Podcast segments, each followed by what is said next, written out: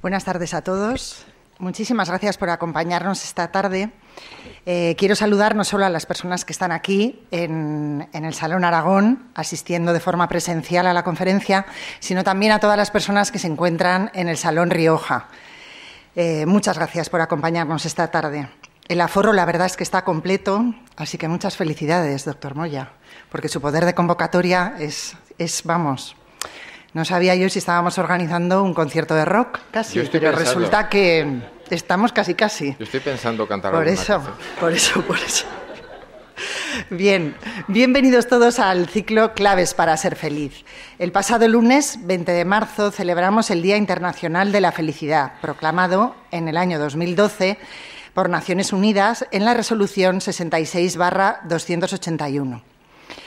Dicha resolución está realizada con el fin de reconocer la relevancia de la felicidad y el bienestar como aspiraciones universales de los seres humanos y la importancia de su inclusión en las políticas de gobierno.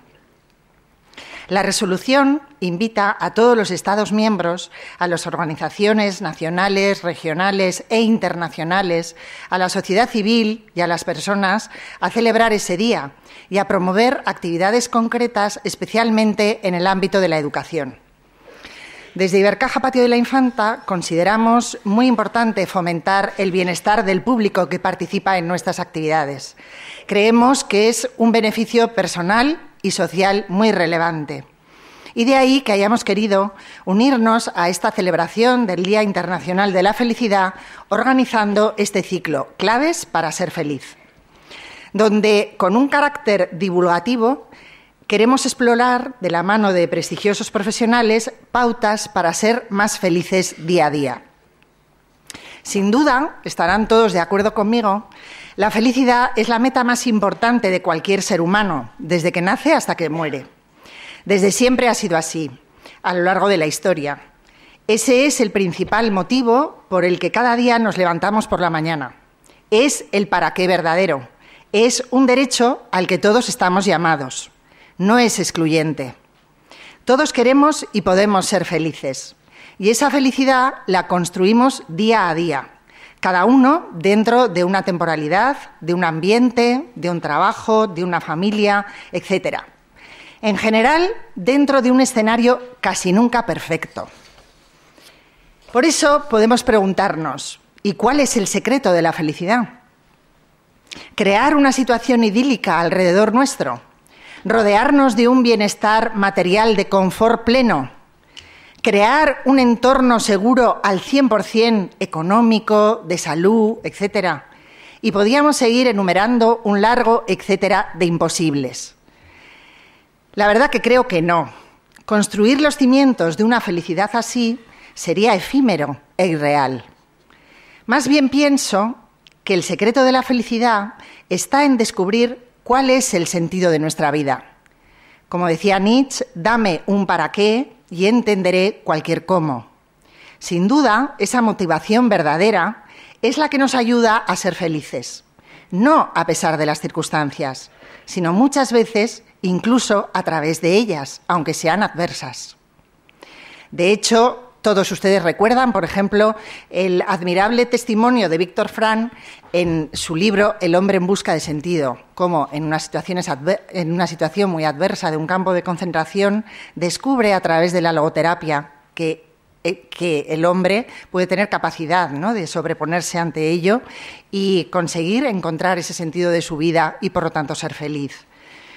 Como dije el pasado lunes al presentar el ciclo, creo que esta semana estamos ante una oportunidad estupenda de constatar también los beneficios, incluso saludables, que provoca el ser felices. Eh, iniciamos este ciclo el lunes pasado con la mesa redonda organizada en colaboración con Vitalia, Bienestar Emocional para un Envejecimiento Feliz. Está aquí la gerente, Blanca, y más gente de su equipo. Muchísimas gracias por acompañarnos hoy también. El lunes eh, la mesa redonda, la verdad es que fue también un éxito. Y hoy, como decíamos al principio, está con nosotros el doctor Francisco Moya. El doctor Moya es un prestigioso médico radiólogo que ha viajado nada menos que desde Sevilla para acompañarnos. Muchísimas gracias. Placer el mío. El doctor Moya nos impartirá la conferencia La felicidad de la persona.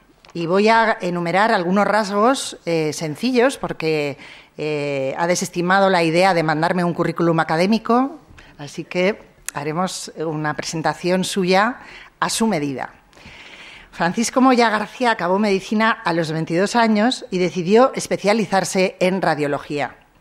Ha sido un brillante radiólogo en la promoción de los ultrasonidos, de la resonancia magnética y de la tomografía, por emisión de positrones, el llamado PET.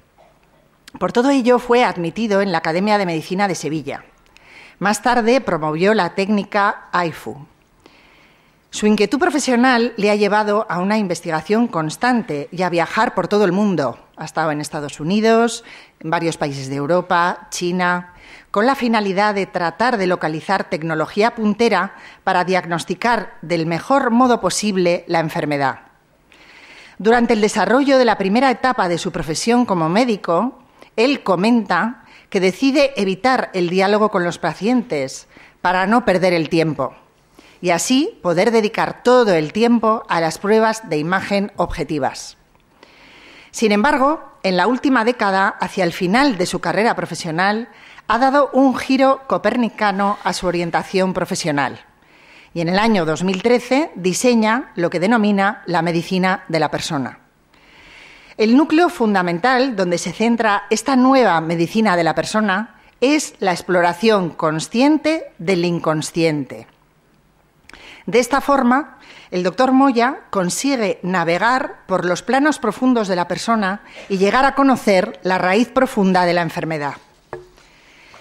El doctor Moya, además de ejercer su práctica clínica, actualmente forma a numerosos profesionales de la rama sanitaria, impartiendo cursos por toda España a la par que conferencias.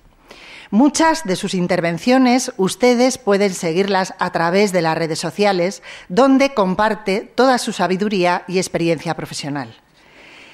Es muy asombroso oír a este médico hablar de simbología, de ondas electromagnéticas, de ondas beta, de ondas zeta, de percepción extrasensorial, de ondas resonantes de Schumann, de antropología, de improntas etológicas, de fundamentos de fisiología y un largo etcétera.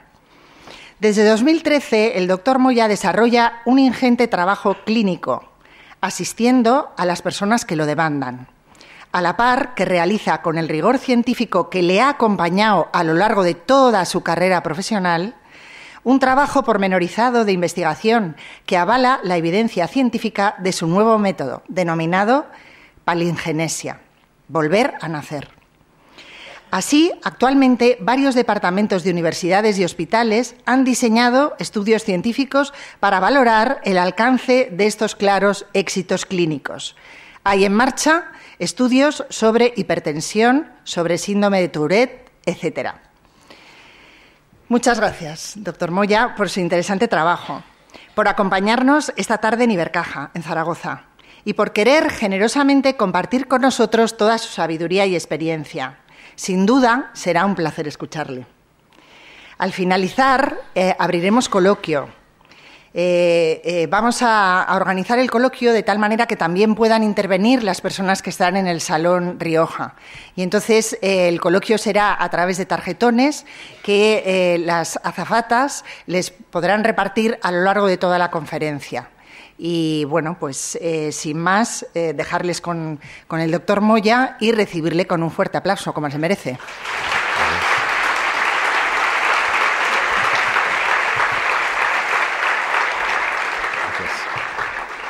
Pues muchas gracias a Ana Farré por la presentación. Es emocionante mm, el espectáculo de tantas personas oyéndome.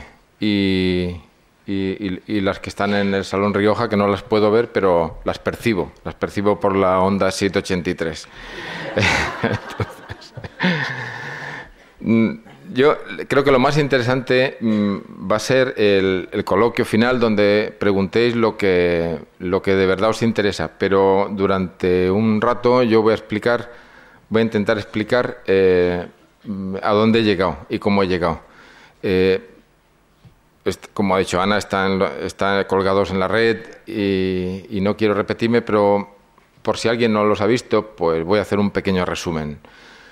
Sea, efectivamente, pues ya una, una edad avanzada, cuando uno piensa que ya ha acabado su carrera profesional y que ya está en retirada, tuve la, penúltima intuición, la penúltima. Y dije, sí, yo consigo que revivan eh, unas vivencias de la época inconsciente, ahí abajo voy a encontrar, voy a encontrar la raíz de la enfermedad. Entonces vamos a intentarlo. Lo intento, lo intento, creo que podría funcionar, pero nunca había pensado yo que yo iba a hacer una exploración inconsciente, ¿no? De, nunca lo pensé yo. Entonces yo mm, pues dirigía pacientes a que para que fueran explorados de esta manera, pero no lo hacían como yo quería. Y hubo un momento en que yo dije, no, lo tengo que hacer yo. Lo tengo que intentar para que salga mal y dejar la conciencia tranquila. Entonces, enero de 2013 lo intento y resulta que soy un monstruo del inconsciente. Entonces, desde entonces yo mm, mm, pues mi vida es graciosa, como las cosas que me pasan hoy, ¿no? Tanta gente hoy aquí intentando que yo le diga algo interesante. Pero la verdad es que sí que es muy interesante, no por mí, sino por lo que ha llegado a mis manos, de la forma que haya sido.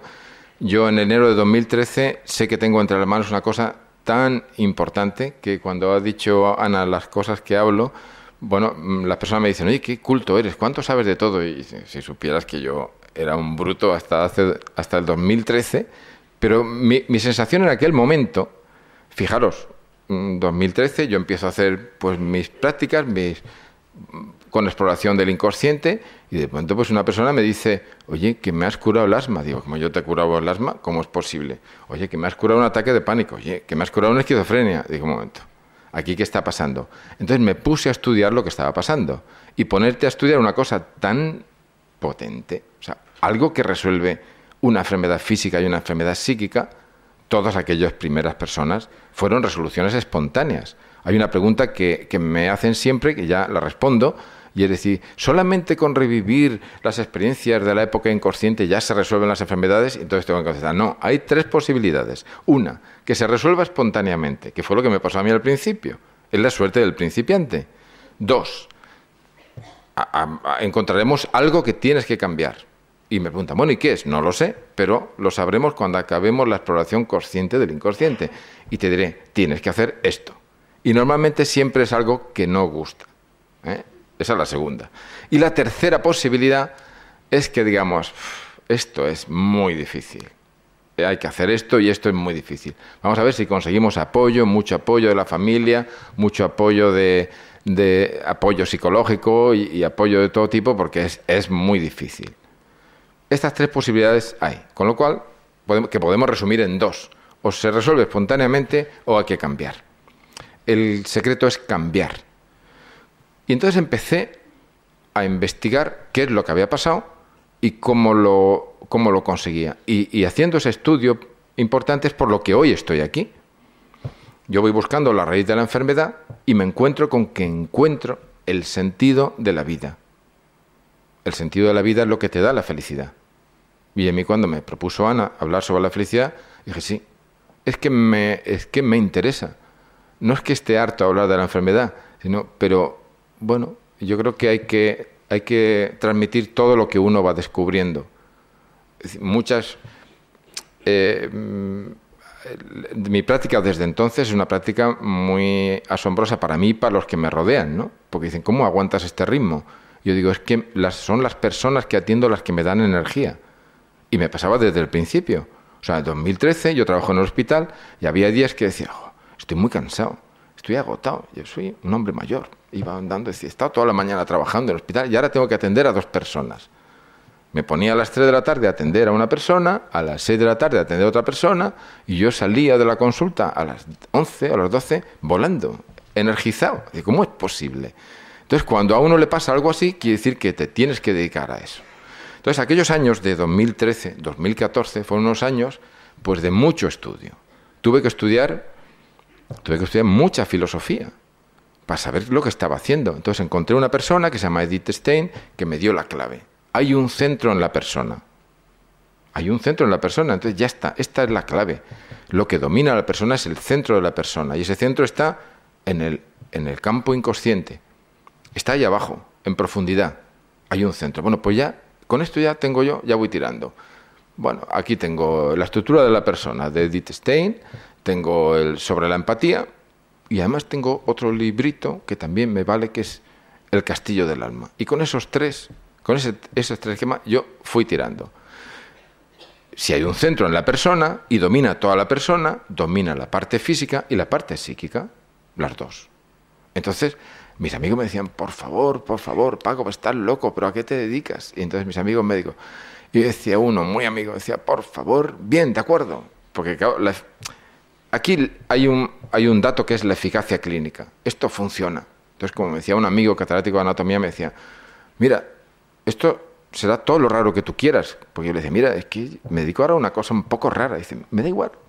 Si tú a mí me dices que tú le pones una piedra encima de la cabeza a una persona, y que le has curado un tumor cerebral, mi deber como investigador es averiguar qué tiene esa piedra encima de la cabeza. Entonces, efectivamente, eh, fue lo que hice y es lo que tenemos que hacer. Los hechos reales mandan. El qué se hace, el cómo se hace, lo que hay que investigar, y en esas estoy, todavía, a día de hoy. Entonces, buscando el centro, buscando el centro, empiezo con el centro. Bueno, este amigo me dice, bien, de acuerdo, dedícate a eso, pero no digas que lo curas todo. Digo, nunca he dicho que curo ni todo ni nada. Yo no hago nada. Y ahora además predico que es la única técnica que el terapeuta no sabe lo que le pasa, no sabe nada. Y así se lo digo. Después de estar varias horas con una persona, le digo, no sé nada de ti. Ahora voy a entrar dentro de ti y tu núcleo íntimo me lo va a decir. Yo no tengo que saber nada. O sea, primera idea. Yo no estoy tratando, yo no estoy tratando animales. Ninguno de nosotros es estabulable. Somos personas únicas. Somos perlas únicas. No me vale de nada la experiencia de miles de personas, de nada. Esa persona que tengo ahí es única. No hay reglas generales. Yo utilizo mucho pues esquema de somatización que es un poco espectacular y me dice, dinos el esquema. no me da la gana de decirlo porque no sirve para nada. Aunque yo te lo diga, yo tengo que seguir profundizando. O sea, voy buscando ese centro de la persona que había aprendido y que había leído a Edith Stein. Ese centro de la persona, por tanto, produce síntomas físicos y psíquicos. No se oye bien. Está bien. Eh, entonces, si produce síntomas físicos y psíquicos, yo tengo que abordar a la persona desde los dos puntos de vista. ¿Y quién lo ha separado? Pues lo hemos separado los médicos porque luego explicaré por qué. Pero yo tengo que abordar la persona desde los dos puntos de vista. Y cuando haces una cronobiología, una anamnesis de una, de, de una persona, ves que a lo largo de su vida ha tenido síntomas físicos y psíquicos alternando. ¿Por qué? Porque ese centro de la persona domina la inteligencia y le manda mensajes a la inteligencia. ¿Cómo se los manda? En forma de sueños, por ejemplo. Le manda sueños. ¿Cómo es el sueño? Pues en ese momento que se está, están juntos las ondas alfa y las ondas y las ondas eh, beta, le llega un sueño. Es simbólico, una pesadilla. No le llaméis pesadilla. Es información importantísima del centro de la persona, del núcleo íntimo. Y ha aparecido un, un nombre importante, tenemos que aprender simbología, tenemos que familiarizarnos con la simbología, porque según vas bajando a esos planos profundos, cercanos al núcleo íntimo, según vas profundizando en la persona, ahí el conocimiento es tan profundo, tan total, que no hay palabras para expresarlo. Y se expresa pues con mucho, con una emoción muy profunda, según gradualmente, según vas profundizando, más profunda en la emoción, según vas dejando de profundizar, más superficial es la emoción. Entonces, tú, yo fui profundizando, pero para profundizar utilizaba los mensajes que le llegaban a la inteligencia, los mensajes que le llegaban a la voluntad. La voluntad me interesa mucho, porque la voluntad actúa muy condicionada y es, preguntaba, actos fallidos. Y nadie responde, dice, no, no, yo no tengo actos fallidos. Yo me callo, el partido no ha acabado, el partido acabará dentro de cinco horas, dentro de cuatro horas, y le dice, mira, que sepas que esto y esto y esto y esto lo has hecho por esto, por esto y por esto y por esto. Por ejemplo, una cosa muy frecuente, que sepas que te has casado con tu madre, que sepas que estás casado con tu padre, por algún aspecto. Estás muy mediatizado con ese ejemplo de hombre y de mujer que tienes en tu padre y en tu madre es muy frecuente y nadie lo admite, pero al final tienen que admitirlo. Al final de la exploración sí que lo tienen que admitir. La voluntad. Yo he descubierto en mi exploración propia, porque hice medicina, porque hice radiología y, más cosas que no voy a decir, ya he dicho bastante, pero no he sido dueño de mis actos. Y la voluntad está muy condicionada. Yo acabo de dar dos palos muy fuertes a la estructura que tenemos todos en la cabeza de la persona. Yo soy un hombre, yo soy un animal racional. Es una definición de la persona muy defectuosa. Efectivamente, hay una parte animal nuestra que se, que se correlaciona con el animal, pero ese, esa parte animal está recubierta de una onda beta intelectual, de una razón. O sea, por encima de la parte animal, porque el cuerpo se corresponde con el animal, pues hay una razón que no tiene el animal. Y en el centro del animal hay otra cosa. O sea, hay un núcleo íntimo. Con lo cual, si os dais cuenta, ¿qué somos? no somos un donut. Y sin embargo tenemos la idea de que somos un donut, de que en el centro, en el centro no hay nada.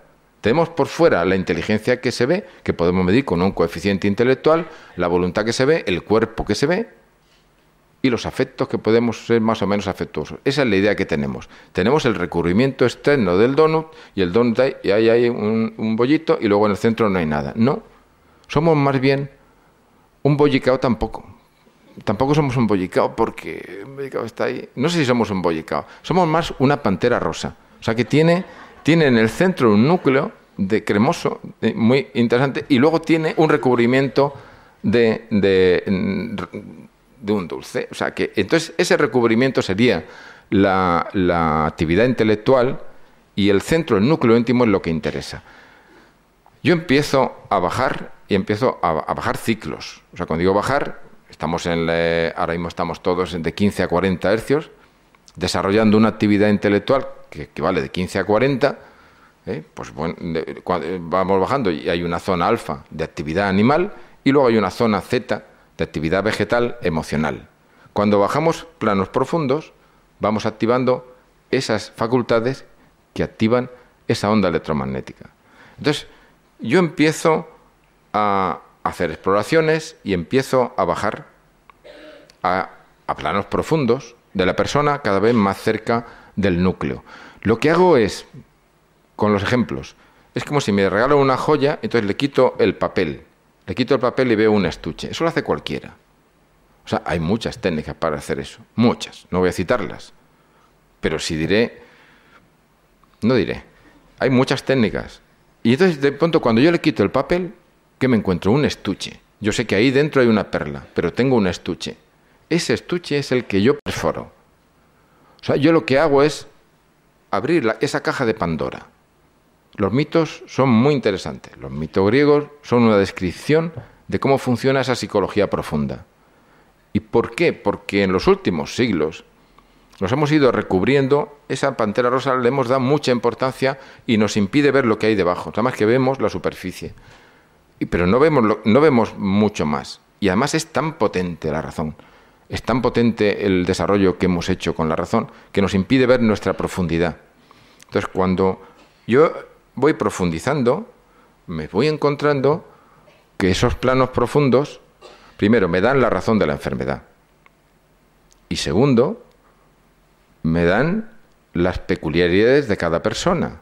O sea, yo abro ese estuche, abro la caja de Pandora y al abrir la caja de Pandora el mito dice aparecen todos los males. Y efectivamente las sesiones pues son, suelen ser lacrimógenas, dolorosas a veces eh, y mm, frecuentemente es enfrentarse con la propia vida y así como la vida racional es una vida que nada más que nos gusta lo placentero y lo otro lo vamos lo no placentero lo vamos lo vamos aparcando, lo vamos olvidando, lo vamos mirando hacia otro lado. Cuando entras ahí en planos profundos, lo difícil es gratificar a una persona, es sale como como dice el mito, salen todos los males.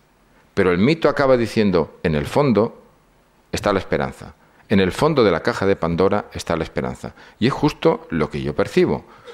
bueno, pues hay, son sesiones duras, a veces, pero cuanto más dura, cuanto más se llora, cuanto más se congoja, cuanto más se libera una tensión emocional, pues mm, tensión emocional consecuencia del conocimiento profundo, pues mayor es el resultado después de la, de, la sesión.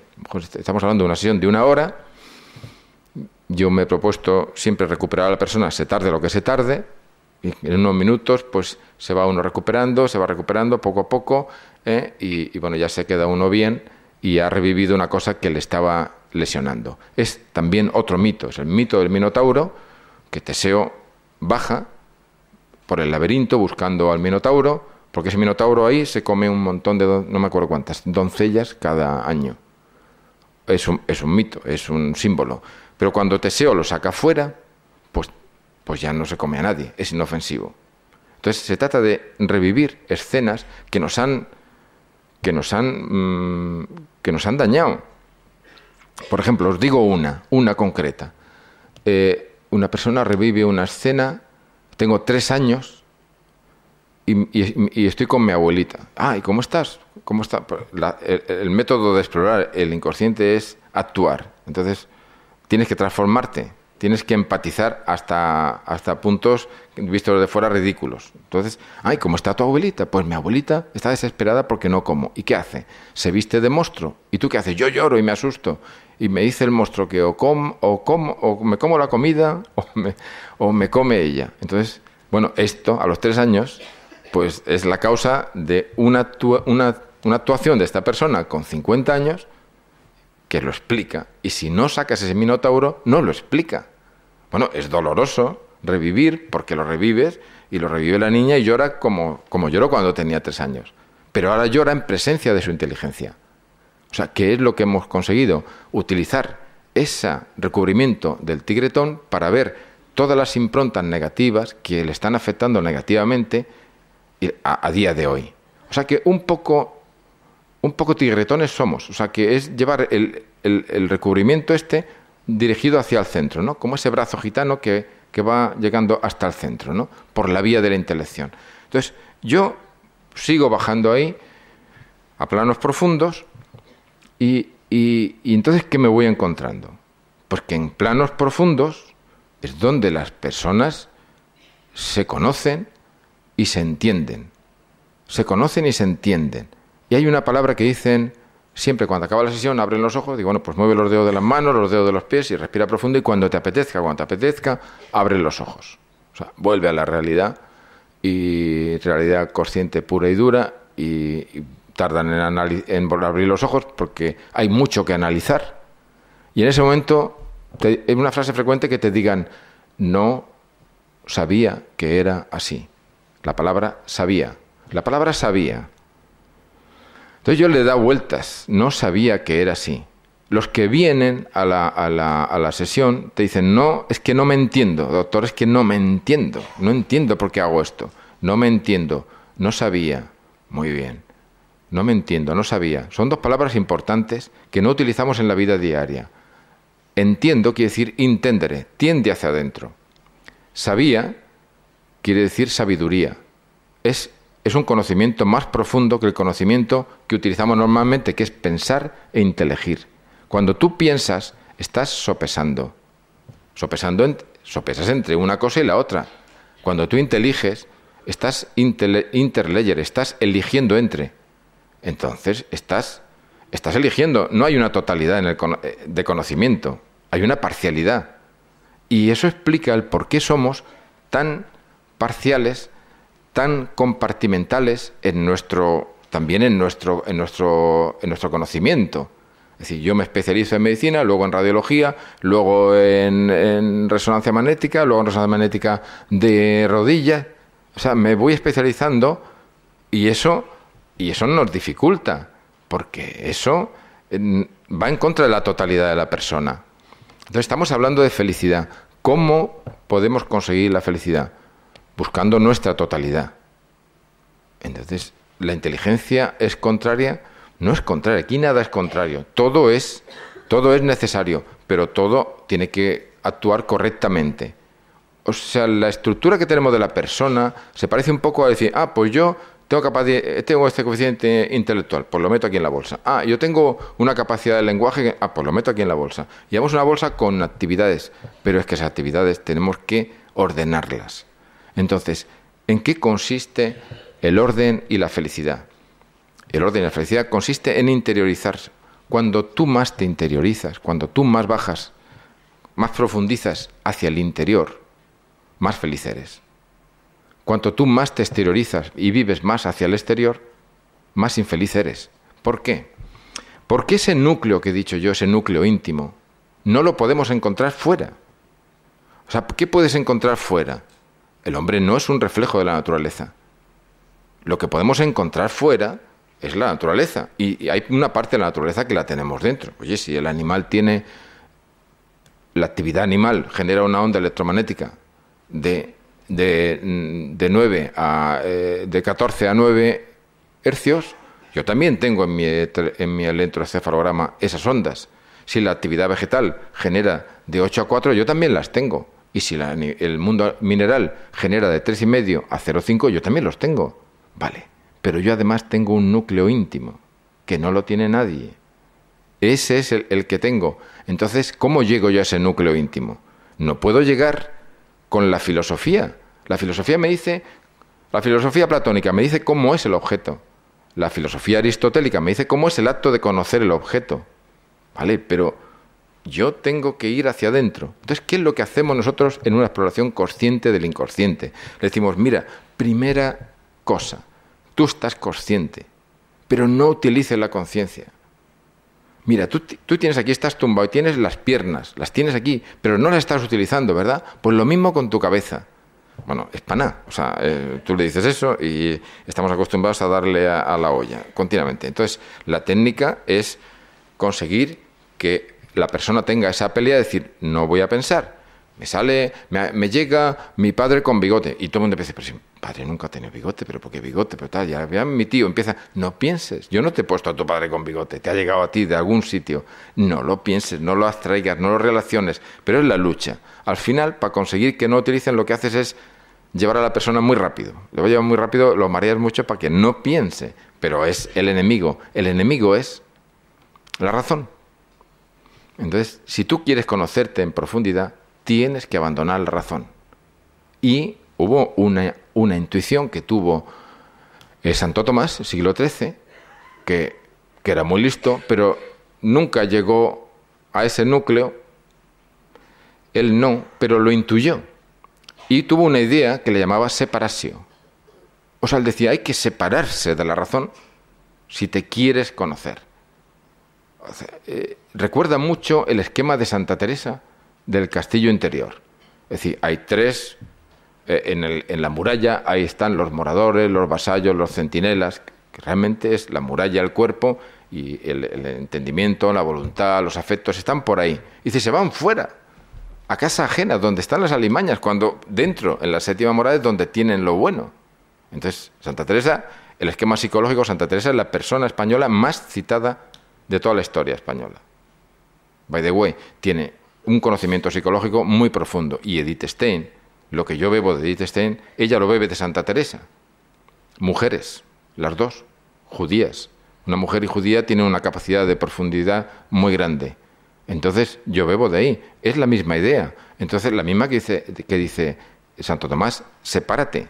Sepárate de tu razón, interiorízate. Búscate dentro de ti. Dentro de ti está tu perla.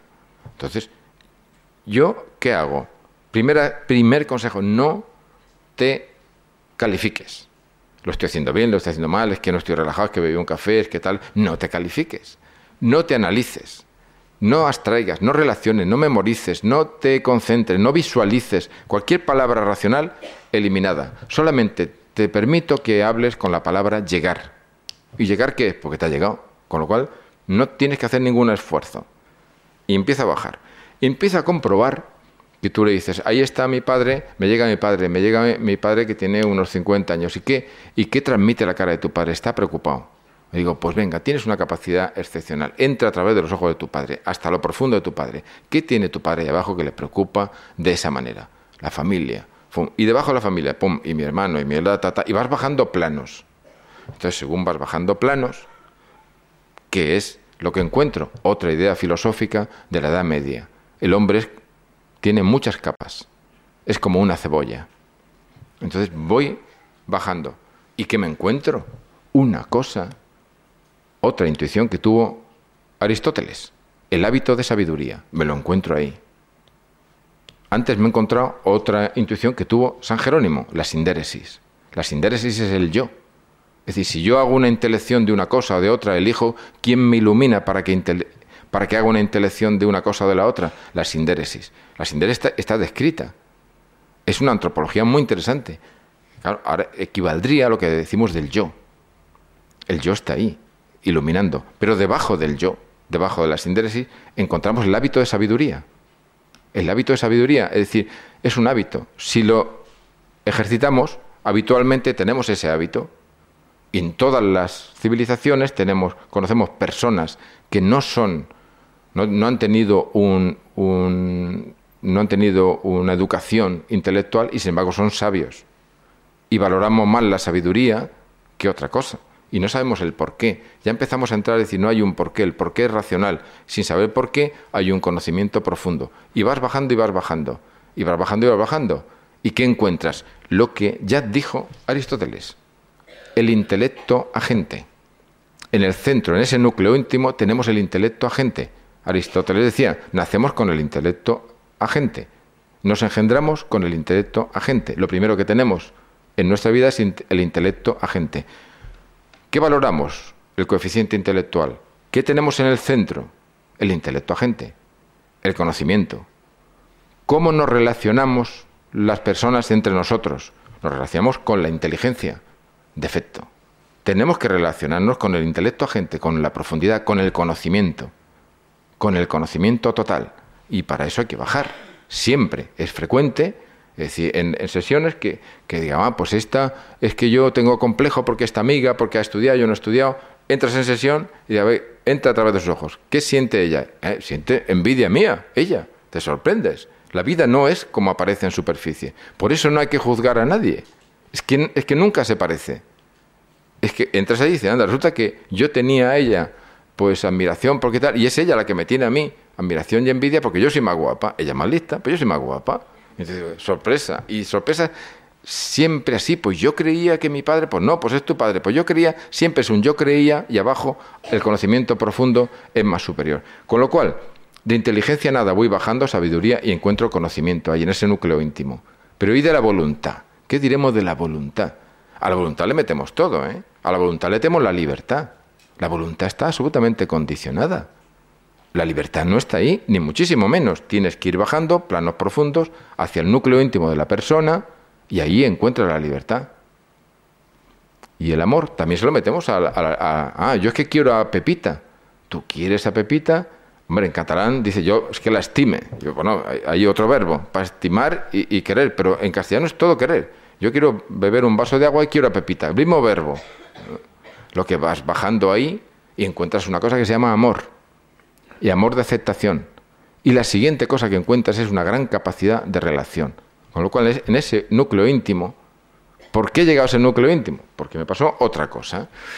Si todo lo que yo encuentro en una persona de 50 años más o menos 5, que es la persona que con más frecuencia me requieren, y le hago una exploración consciente del inconsciente, y llego que el problema está a los 3 años porque tu abuela se vestía de monstruo para hacerte comer, y a día de hoy tú te lo por miedo te tragas no solamente la comida, sino un montón de cosas, pues a la primera de cambio que tiene un niño, vamos a atenderlo. Si tiene sonambulismo, si tiene una, si tiene una hiperactividad, si tiene cualquier enfermedad, vamos a ir a atenderle en ese momento y evitarle una vida condicionada por esas improntas. Entonces, en un colegio de Barcelona me dejaron y empecé a aplicar esta, esta técnica a niños. ¿Qué es lo que me he encontrado en los niños? Ese núcleo. ¿Qué es lo que me he encontrado en los niños? Es emocionante. O sea, es un amor puro, de aceptación. No he encontrado ningún niño que no acepte a su padre y a su madre, y a su abuelo y a su tía. Acepta. Tú conoces la familia y siempre juzgas. Eh, irremediable. El niño nunca juzga, solo acepta. El niño, su madre es la única y su padre es el único. Y entonces empiezas a ver que su abuelo o su abuela son los únicos también. Pero es una el amor de aceptación que tiene un niño no lo encontrará un adulto. ¿Y qué es lo que más tienen? Amor puro. Pero además tienen libertad, libremente ellos. Desde el primer momento que, que están en la vida, ¡boom!, deciden y ahí hay casos muy dramáticos de personas que vemos y decimos, bueno, pero esta persona parece como que tiene una deficiencia intelectual, no la tiene. Es que ella ha decidido ya en el seno materno, dice, yo me preocupo de mi mamá y paso por encima de mi actividad de colegio, de tal, de formación. Es mi mamá, es mi papá, es mi abuelo, es mi... Lo deciden libremente, porque ahí está la libertad, y lo deciden y aplican todo su amor a una persona. Somos monstruos de la relación. O sea, la persona, ese núcleo, tiene una cualidad y es que no puede vivir solo. Una persona está hecha para relacionarse. ¿Por qué va como un tiro Internet? Porque necesitamos la comunicación. Necesitamos comunicarnos. Ahora, la comunicación puede ser simpática, superficial, o empática, profunda.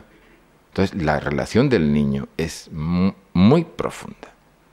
Entonces, hemos empezado a trabajar y adquirir experiencia con niños. ¿Sabéis lo que nos hemos encontrado? Que todas las enfermedades de los niños, por ahora llevamos ya bastantes, ¿no? Ahora habrá que hacer estudios y todas tienen la causa en una, en una absorción emocional de un problema de un adulto. Son un niño enfermo es un altavoz de un adulto. Y además el simbolismo de la enfermedad te explica bastantes cosas. Entonces, eh, yo em, digo, bueno, me voy a librar de los adultos con esta, porque el adulto tú lo atiendes, tienes que vencer la coraza esa para llegar en profundidad. El niño, el niño es que está, es que está transparente. Y eso explica la infancia y explica la época inconsciente de las personas. Somos transparentes para que nos veamos. Para que nos veamos porque los niños tienen más conocimiento, más amor, más libertad y más coexistencia que los adultos. O sea, cada generación es mejor. El futuro lo hacen ellos, vienen más dotados. Y lo hemos comprobado todos. Tú le echas un, un móvil un, a un niño y lo engancha y lo maneja. Se lo echas a un viejo y huye. Entonces, es decir, no solemos enseñar nosotros, lo traen ya. Y un montón de cosas que traen que os podría contar. Entonces, ¿qué es lo que, ¿cómo podemos ver el futuro? Mirando a los niños, observándolos, ¿qué traen? Y ellos traen un montón de cosas nuevas. ¿Por qué el niño es niño hasta los seis? Para que le observemos, para que miremos cuál es el futuro. ¿Qué hacemos con los niños? Les ponemos dibujos animados y a la guardería. No. Los niños quieren, además, los niños son altavoces. Si hay un mal rollo en la familia, ellos lo cantan. Y lo cantan con una enfermedad que les duele. La enfermedad siempre da donde duele. Si tú tienes una enfermedad, te da donde te duele para que pares y cambies. La enfermedad es un mensaje simbólico que viene de ese centro para que pares y cambies, para que encuentres el sentido de tu vida y seas feliz. O sea, ¿en qué consiste la felicidad? Entonces, ¿hay que estar enfermo para ser feliz? No, pero, pero yo me la he encontrado ahí, siguiendo la, siguiendo la, siguiendo la pista de, la enfermedad. Entonces, es decir, si yo no soy feliz, tengo que bajar hacia mi núcleo íntimo y ver cuál es el sentido mío de la vida, porque no me vale el de mi marido ni el de mi hermano. Cada persona, incluso los gemelos, son dos personas diferentes y se ve. Entonces tengo que buscar mi íntimo. ¿Qué es lo que he visto con esa cuarta característica que tiene el núcleo íntimo, con esa, con esa capacidad de relación, de coexistencia? Porque para ser felices, tenemos que ser felices cada una de las personas y los que nos rodean. No es posible que yo sea feliz y en mi casa todos sean infelices. No es posible. Entonces, claro, para mí esto es un buen negocio, porque yo no tengo que hacer marketing, nada más que trato a una persona y ya empiezan a venir todos los amigos, los familiares y tal, y ya. Porque es necesario. Con lo cual la felicidad tiene ese, esa característica de la familia y de amigos. Y la sociedad.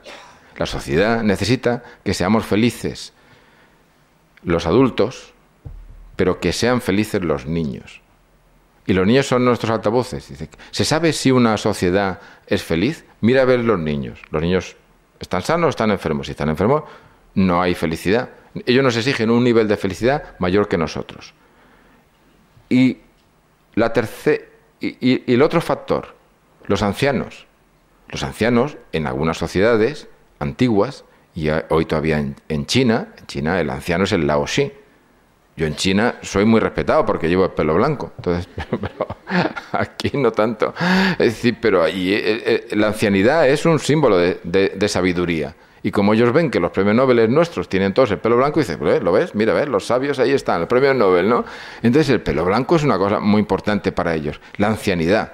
Y el primogénito varón tiene el privilegio de cuidar a los padres el privilegio. Es una sociedad que, que, respeta esa parte de la vida en que has pasado por la razón y te vuelves un poco pasota y por tanto más cerca de la sabiduría. Dejas de ser un junior y eres un senior que, que está cerca de la sabiduría y tiene menos razón. ¿Y qué hacemos? ¿Cómo tratamos a los ancianos? Pues no muy bien. ¿Y qué hacen los ancianos cuando nos tratamos no muy bien? El niño enferma, el anciano se demencia. O sea, ¿cuál es, la, ¿cuál es el recurso que tiene el anciano? Olvidar. Y se demencia. Entonces, ¿qué es lo que falta a esta sociedad para ser feliz? Pues que respetemos más a los niños, a los ancianos, y que nosotros nos miremos en los dos a ver si ellos son felices, entonces nosotros somos felices.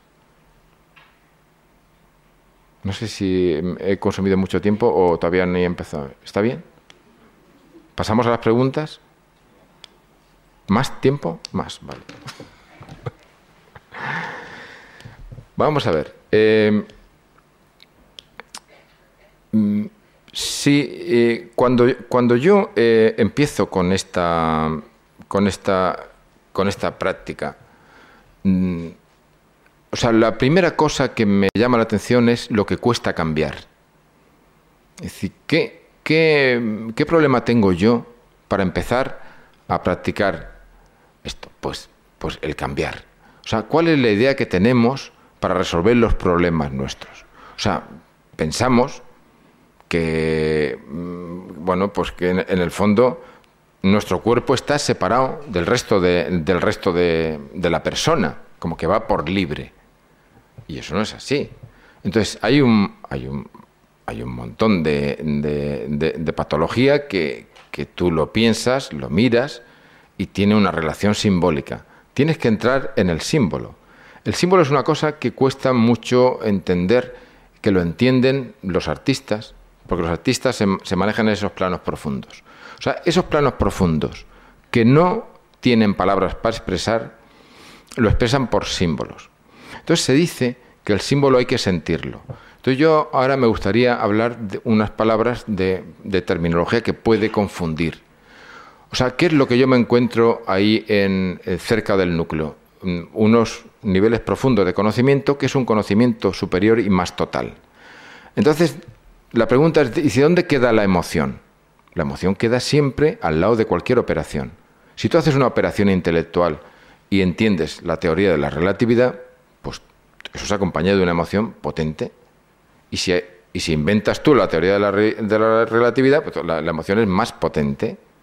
Y si haces un arreglo en tu casa, que le haces a tu mujer una mesa, bueno, impresionante, pues tú has estado un año haciendo la mesa y al final la mesa, pues te bebes un whisky. O si arreglas una persiana, pues fíjate, la persiana la he arreglado aquí un domingo en vez de... y tienes una satisfacción. La satisfacción siempre, la emoción acompaña a una operación. Si no consigues arreglar la persiana, pues das una patada por ahí y entonces tienes una emoción negativa de no haberlo conseguido. ¿Qué es la emoción? La, terminología es te, mueve, emoción. O sea, te, te, anima a que sigas haciendo. Es, por ejemplo, eh, en la sabiduría, cuando tú ejercitas el hábito de sabiduría, pues tú lo que haces es, sabiduría etimológicamente es un sabor. Si te sabe bien una sopa, tú te la sigues tomando. O sea, la emoción es algo que acompaña a la ejecución. Si tú tienes una, ejecutas una eh, facultad o una operación superficial, tienes una emoción superficial, tienes un placer. Pero si tú ejecutas una emoción más profunda, tienes una emoción de más categoría, tienes el gozo. O sea, y vas haciendo graduación. Sería como si yo cojo un coche de Sevilla y me vengo aquí. Entonces yo he hecho un viaje para estar aquí con un objetivo, con un propósito, que es el, que realmente he conseguido. cuando yo llego aquí, toco el capó y el, coche está caliente. O sea, el calor que ha generado esa operación sería la emoción, el calor. Pero la operación es la operación. Entonces, cuando se baja ya a niveles profundos, pues tenemos un problema y es que le llamamos, le solemos llamar emoción. Pero no es emoción, es una operación, es una facultad que ejecutas, es un una sabiduría, un conocimiento profundo que genera una emoción muy superior. Cuando el comprendimiento, eso me lo acabo de, esa palabra me la acabo de inventar, el comprendimiento que tú tienes ahí abajo es tan superior que te genera una emoción. Entonces puedes decir, no, cuando bajo ahí al mundo emocional, emocional es todo, pero hay una gradación. Si es una emoción más superior es porque también encuentras una, un conocimiento, un, una intelección superior. Entonces, cuando tú bajas ahí, eh, es, no tienes palabras. Entonces, ¿cuál es el método que tengo yo para navegar por ahí? Yo le pregunto a las personas qué sientes y dónde lo sientes. Entonces, cuando yo pregunto qué sientes y dónde lo sientes, yo ya bajo, abro la caja de Pandora. Entonces, bajar, bajar, digo, bajar a planos profundos ha bajado, todo el mundo, todo el mundo ha intentado bajar. O sea, el primero que intentó bajar ahí, pues podríamos decir eh, el abate Farias con el sueño lúcido, no consiguió que, que, la academia aprobara eso, pero Charcot sí que consiguió que se aprobaran esas técnicas de bajar al inconsciente. Y desde entonces la academia lo tiene aprobado. ¿Eh? Pues Freud, Jung intentó bajar con la imaginación activa, podemos decir, la hipnosis ericksoniana más o menos intentó bajar, Caicedo bajó al mundo alfa. Entonces, aquí la clave está en bajar al mundo Z. Entonces yo cuando bajaba al mundo Z, que está de 4 a 8 hercios, pues bajo y digo, ¿qué sientes donde lo sientes? ¿Qué sientes donde lo sientes? Y navego. Navego mm, por donde quiere el, núcleo de la persona, que también diré cómo te ayuda. Y que también está en un, en un, en un mito, el mito de Psique los tres trabajos que le manda Afrodita a Psique, pues siempre a Psique le aparece alguien que le soluciona los problemas. Y es justo la sensación que yo tengo. O sea, yo me veo ayudado por el núcleo de la persona. La persona que tengo delante es la que me ayuda, me está diciendo las cosas. Simplemente tengo que ser sensible a entender el lenguaje simbólico. Bueno, pues cuando yo bajo ahí de 4 a 8, pues yo navegaba por ahí. Pero descubrí que si no bajabas mucho, pues, mm, pues iban mejor, iban más rápido y mejor. Entonces descubro que hay una persona que se llama Schumann, que, que ha descubierto que hay una onda resonante, Schumann en 1950, un suizo, una onda resonante a 783 hercios. O sea que la onda, si electromagnética resultante de una actividad que la tienen las plantas, por ejemplo, 783 genera una planta, también un animal y también el hombre, esa onda de 783 no se amortigua, o sea, se sube en el 783, rebota en la ionosfera a 100 kilómetros y va viajando. Entonces explica cómo una persona en, en, España, que tiene una hija en Australia, percibe un pálpito que le, que le, que le ha llegado algo, le llama y, es, es, frecuente, ¿no? Como dice, no sé qué, tiene mi madre que siempre que estoy enfermo me llama cómo lo percibe. Parece como magia, parece como telepatía. Entonces, esto a mí me preocupaba. Me preocupaba dos cosas. Primero, cómo iban mejor sin bajar tanto. Hay que bajar ahí simplemente al 783, porque cuando abres la caja de Pandora, ya, ya ves la joya, ya la tienes a la vista. Ya sabes qué joya es, qué tamaño, qué color, qué, las características que tenga una joya. Ya las ves. Entonces, cuando bajas al 783, ya puedes navegar. No hace falta bajar mucho más. Con lo cual la técnica es más sencilla. Y además la 783 se extiende y, no hay, y no hay límite. Entonces se entiende por qué un niño, los padres te dicen, pero ¿cómo mi niño está preocupado por esto? Pero si yo nunca, yo se lo he ocultado, no se nos puede ocultar. Estamos todos conectados, aunque no queramos, con esa onda de 783. Y entonces yo hay otra, otra cosa que, que percibo y es que muchas personas cuando me vienen a buscar dices, oye, es que había que hacer esto y esto y esto y esto y esto. Y dice, bueno, pues ya lo ha hecho. Si tú ya llevas un año haciendo este camino, ¿qué tenías que hacer? Las cosas que tenías que cambiar ya las llevas cambiando. Entonces, la sensación que da es como que te van buscando. Y ¿cómo explico yo esto? O sea, yo no puedo ir por ahí y decir que yo soy un mago y que vienen a mí las personas, tengo yo un magnetismo mesmeriano o algo así. No, es que esto funciona así. Entonces tenemos que tener en cuenta esa conexión que tenemos todos a 783 hercios. Y explica muchas de las cosas que podíamos llamarle mágicas. Como veis, o sea, todo mi trabajo consiste en decir, me siento yo como el, como el piloto este, su, Sullenberger, el que consiguió aterrizar en el río Hudson cuando, cuando, cuando se le quedó sin motores.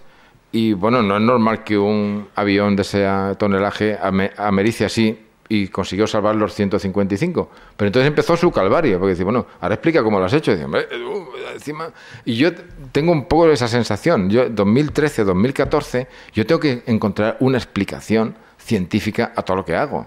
Entonces, me tengo que, me tengo que, esforzar mucho en todos los aspectos, ¿no? Cuando me ha presentado Ana, dice, bueno, es que habla de todo. Dice, bueno, es que es, no sé, me urge, ¿no? Como, como, como el Sully, pues defenderme decir, de, lo que hago, ¿no? Entonces, esta, esta característica del 783 me hace sentir que esto es tan fácil, es una cosa tan natural, está en la, está en la atmósfera, la tenemos ahí.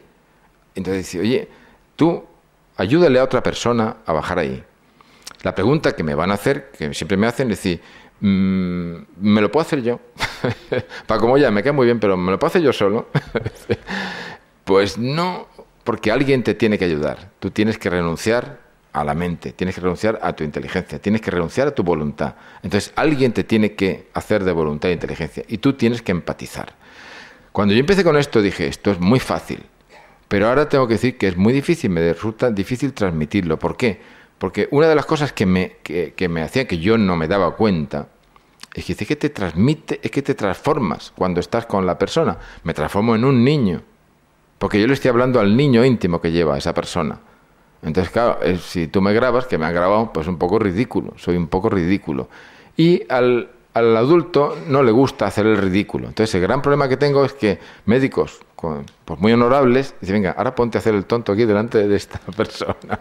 Y entonces cuesta mucho, ¿no? Y eso es una de las dificultades. Pero es que hay que empatizar y hay que bajar ciclos, tanto uno como otro. Y entonces cuando tú bajas ciclos, tú percibes cómo esa persona te va ayudando, te va ayudando. Y entonces eh, te va ayudando pues con con, datos que tú empiezas una exploración con una idea y entonces eh, la persona sale por peteneras. Entonces, cuando hay una persona que, le estoy yo enseñando cómo es la técnica, pues esa persona, eh, eh, cuando no sale el guion, somos racionales, estructurados, entonces se pone como diciendo, ¿y ahora qué hago? Es decir, pues lánzate, es como el cazador que le sale una liebre, pues, pues fíjate qué bien. O sea, la táctica que nosotros tenemos, al final me han hecho, me han conseguido que yo me vaya formalizando qué es lo que hago. Cuando entras dentro de una persona, el criterio es asombrarte. Si te sale todo lo que lo que ya has hablado las horas anteriores, pues mm, no estás haciendo nada, no vas bien. Esto me lo preguntaron, empezaron a preguntar cuando se pusieron a mi lado. Yo hice durante dos años yo hice un camino en solitario. Entonces yo hice ahí una cosa que no sé ni cómo lo hice. Entonces, cuando se ponen a mi lado, entonces me preguntan, oye, ¿por qué haces eso? ¿Por qué has sacado este sueño? ¿Por qué le has puesto este sueño a este hombre? Digo, yo me digo, bueno, es lo que había que hacer, ¿no? No, pero ¿cómo lo has sacado? Entonces empecé yo a pensar, dije, no, porque todo lo que estaba saliendo era lo previsto. Entonces mm, estaba echando mano de otras cosas de esta persona. Entonces yo le pongo un sueño y se queda, esto es un genio. No, es que yo no me había asombrado todavía. Yo cuando entro con una persona tengo que asombrarme. O sea, voy buscando una perla única. Entonces voy buscando, ¿qué es lo que voy buscando? ¿Cuál es la dificultad que tengo para enseñar esto? Porque yo te, utilizo todos los datos médicos, todos los datos médicos, todos, sean macroscópicos o microscópicos, son muy interesantes. Y además, por supuesto, la biología, la historia clínica. Pero además tengo los sueños. Pero además me ha estado contando una serie de cosas. Mientras me ha estado contando su vida, hay, hay veces que, que, tú estás en la proceso y te suena una palabra que te ha contado.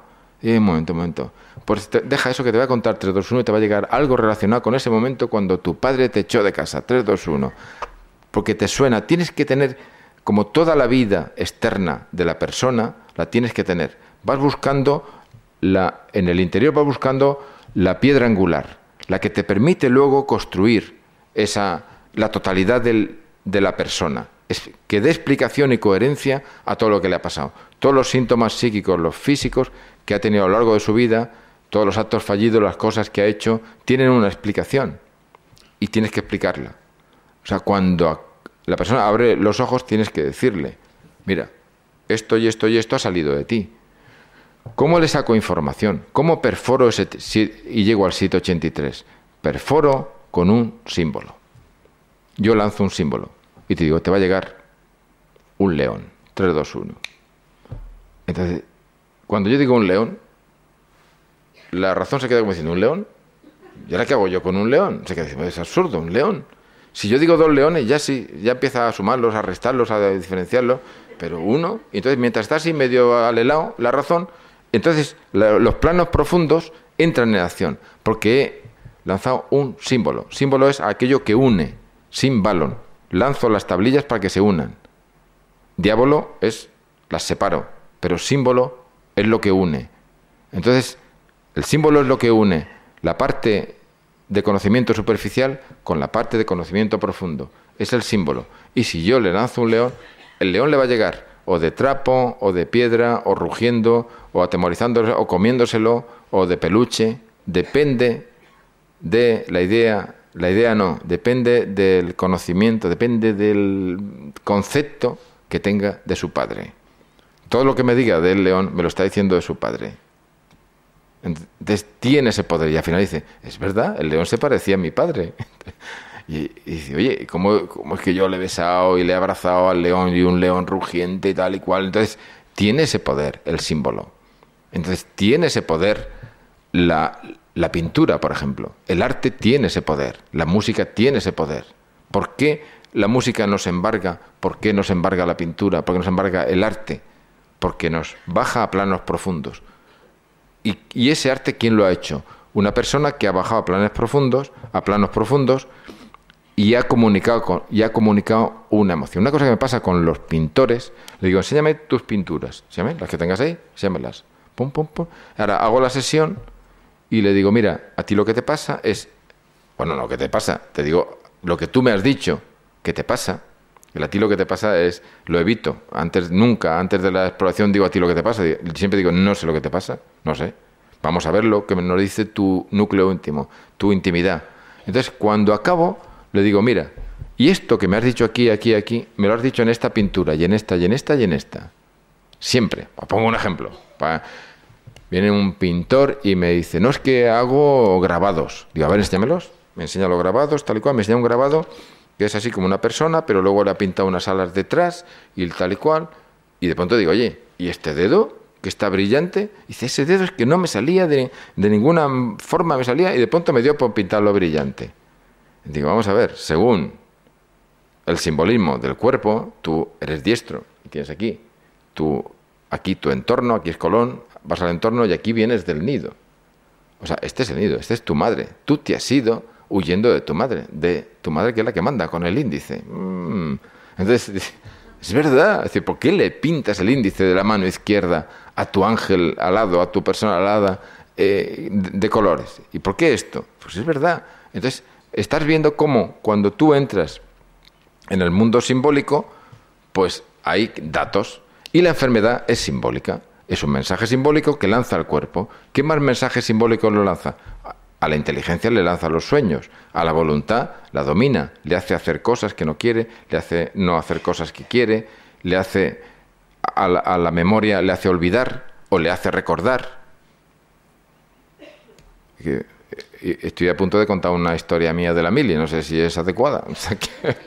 sí, pues yo era alférez, estaba dando una vuelta por los turnos de noche y eh, hacía frío, me puse la chupita y no se veía la, placa de alférez. Me fui por ahí, por la montaña y entro eh, en la luz de una caseta y me apunta un tío temblando y dice, alto, ¿quién va?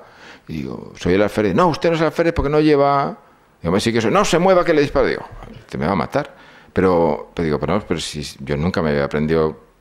Yo estaba allí, me habían visto, pero era un reemplazo nuevo y este no me conocía. Digo, bueno, pues claramente voy a morir, porque este está muy nervioso, me está apuntando con un CM, si corro me dispara por la espalda y si voy hacia él me va a disparar el corazón. Digo, qué forma más tonta de morir. Pero yo no, pero es que no, no, no pero no sabía el este, y, y, pero yo lo había oído, mientras lo habían leído, yo lo había oído. Entonces, en ese momento, yo dije, Madrid, madriguera, Madrid, madridejos. Dice, ah, perdón usted me y digo, no pasa nada, chaval, no pasa nada. ¿Cómo es posible que me saque? Yo en aquel entonces no, bueno, lo olvidé y punto. Eso está ahí. ¿Cómo es posible que saque de la memoria inconsciente algo, eso para salvarme la vida? Y lo contrario, ¿y cómo se olvida para salvar la vida? O sea, yo soy una mujer que he criado a mis dos hijos, varón y hembra, yo he sido la que he trabajado y además para que estudien, saquen su carrera, y ahora los veo ahí discutiendo a los dos, peleándose por un piso. Demencia. No puedo vivir así. Demencia. No puedo. Yo soy un profesor emérito, he dejado, mi, he dejado mi vida en esta universidad y tal y cual, y ya por fin eh, tengo ahí un despacho, pero viene otro y acciona y me deja sin mi despacho. Demencia. Siempre hay una historia ahí que no nos hace que para seguir viviendo hemos de olvidar. Entonces las alteraciones de la voluntad también son simbólicas. ¿Qué es lo que olvidas? Lo reciente, lo anterior lo tengo asimilado, pero desde que me pasó esto, ese día lo he olvidado y los días siguientes los voy olvidando a corta plazo. Pero no. Entonces, si, si le vas viendo el simbolismo de que tiene cada enfermedad, pues es interesante. Por ejemplo, en los niños, síndrome de Tourette, que lo vamos a, estudiar, pues los tic que tienen los niños son muy simbólicos. No da igual un tic que otro, ¿no? uno de los últimos que, he visto, eh, un niño que tiene el tic que hace así. A ver, a ver, son los labios y son estos dos dedos. Pues bueno, pues son claramente los labios de besar que se besen mi padre y mi madre, a los cuales, los cuales me mandan y a los cuales quiero. Entonces, ¿qué tenemos que hacer? pues quereros. ¿Y cómo se hace? Digo, bueno, voy a dar yo una clase aquí de... Pero es que es el altavoz, es que no puedes hacer otra cosa, que es que te obliga. Pero el tic del niño ya, ya te dice cosas. Entonces, pues últimamente estamos haciendo, ya nada más que estudiando eh, las manifestaciones externas del niño, ya te, te, te indica por dónde. Nunca puedes afirmar nada, porque eso es general Siempre toda la manifestación externa es general. Te sirve como un hilo, te sirve como un hilo de Ariadna. El hilo de Ariadna sería para salir, pero te sirve, Ariadna en el mito, a Teseo, eh, le dio dos regalos. Uno fue como una lamparita para entrar hasta llegar al Minotauro, y el otro fue una, un hilo de lino vegetal que iba tendiendo para luego saber salir. O sea, ¿qué problema tengo yo cuando estoy transmitiendo esto? Es decir, primero, doy un curso básico, es decir, cómo entrar ahí. Tenéis que hacer el tonto, venga, la primera práctica, venga, hacer el tonto. No leáis la fórmula aquí, hay que hacer el tonto, entonces tiene que hacer el tonto. Hay que utilizar el, lenguaje propio de los niños. Entonces entra y saca, y ahora saca el minotauro, interpreta, interpreta el símbolo. Hay que interpretarlo, el símbolo hay que interpretarlo, el símbolo es universal y es particular.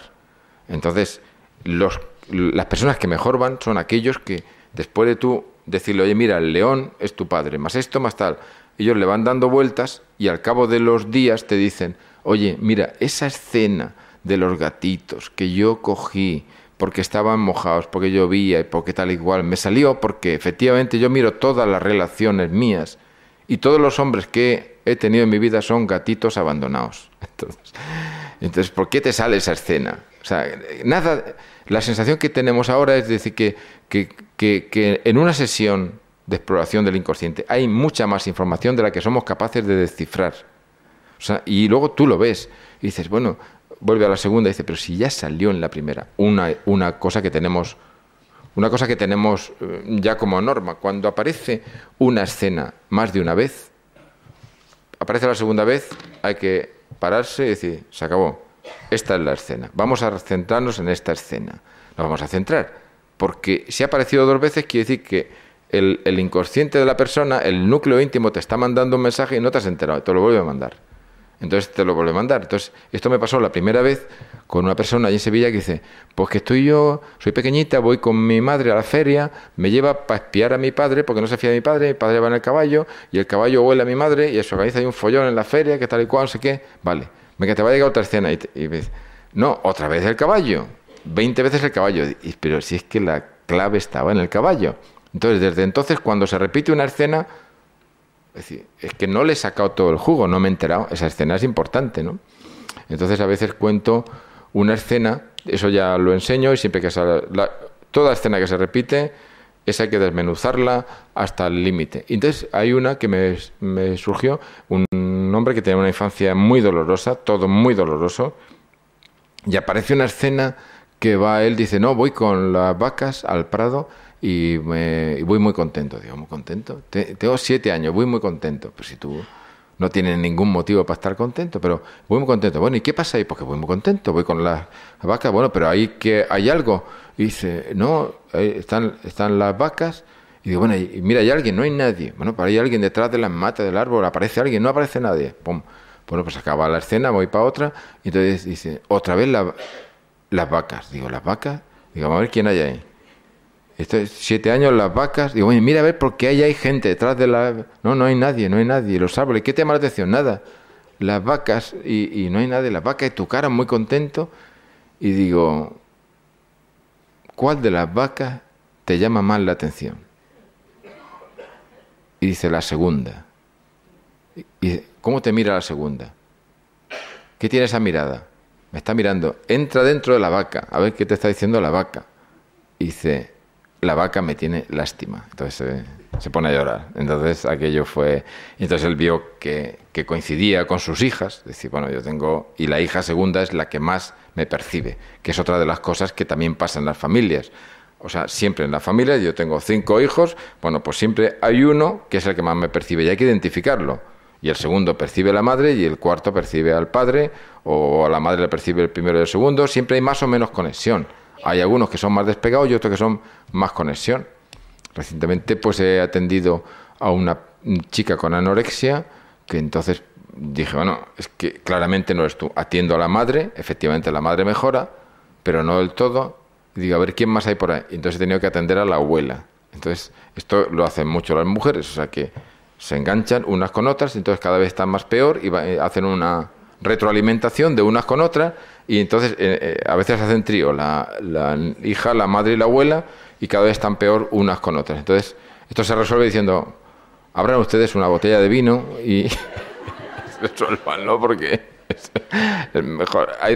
Son cosas muy bonitas. Al final, al final te tienes que...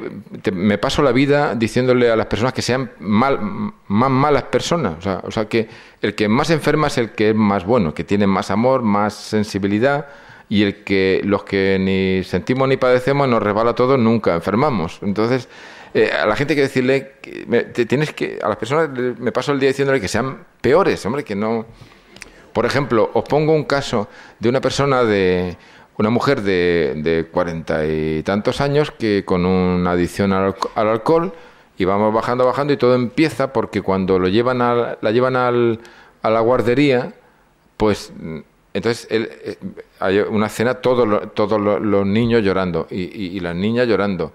Y entonces dice, dice, ella dice, bueno, ¿y tú qué sientes? Digo, bueno, pues todos los niños llorando, echando de menos a su madre, que es una, una escena muy frecuente el primer día de la guardería. Y entonces dice, no, yo, mm, es que son muchos niños echando de menos a su madre y llorando. ¿Y tú qué sientes? Pena. O sea, él siente pena de los demás, no.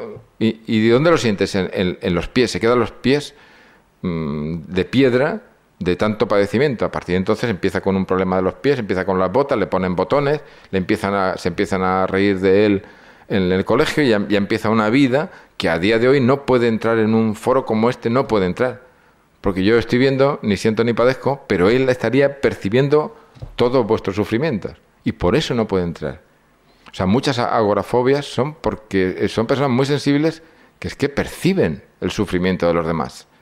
Entonces, te tienes que pasar ahí el, mucho tiempo dando consejos y decir, oye, no sufras resuelve lo que puedas y no sufras porque te bloqueas. Yo creo que el doctor Moya se merece un aplauso.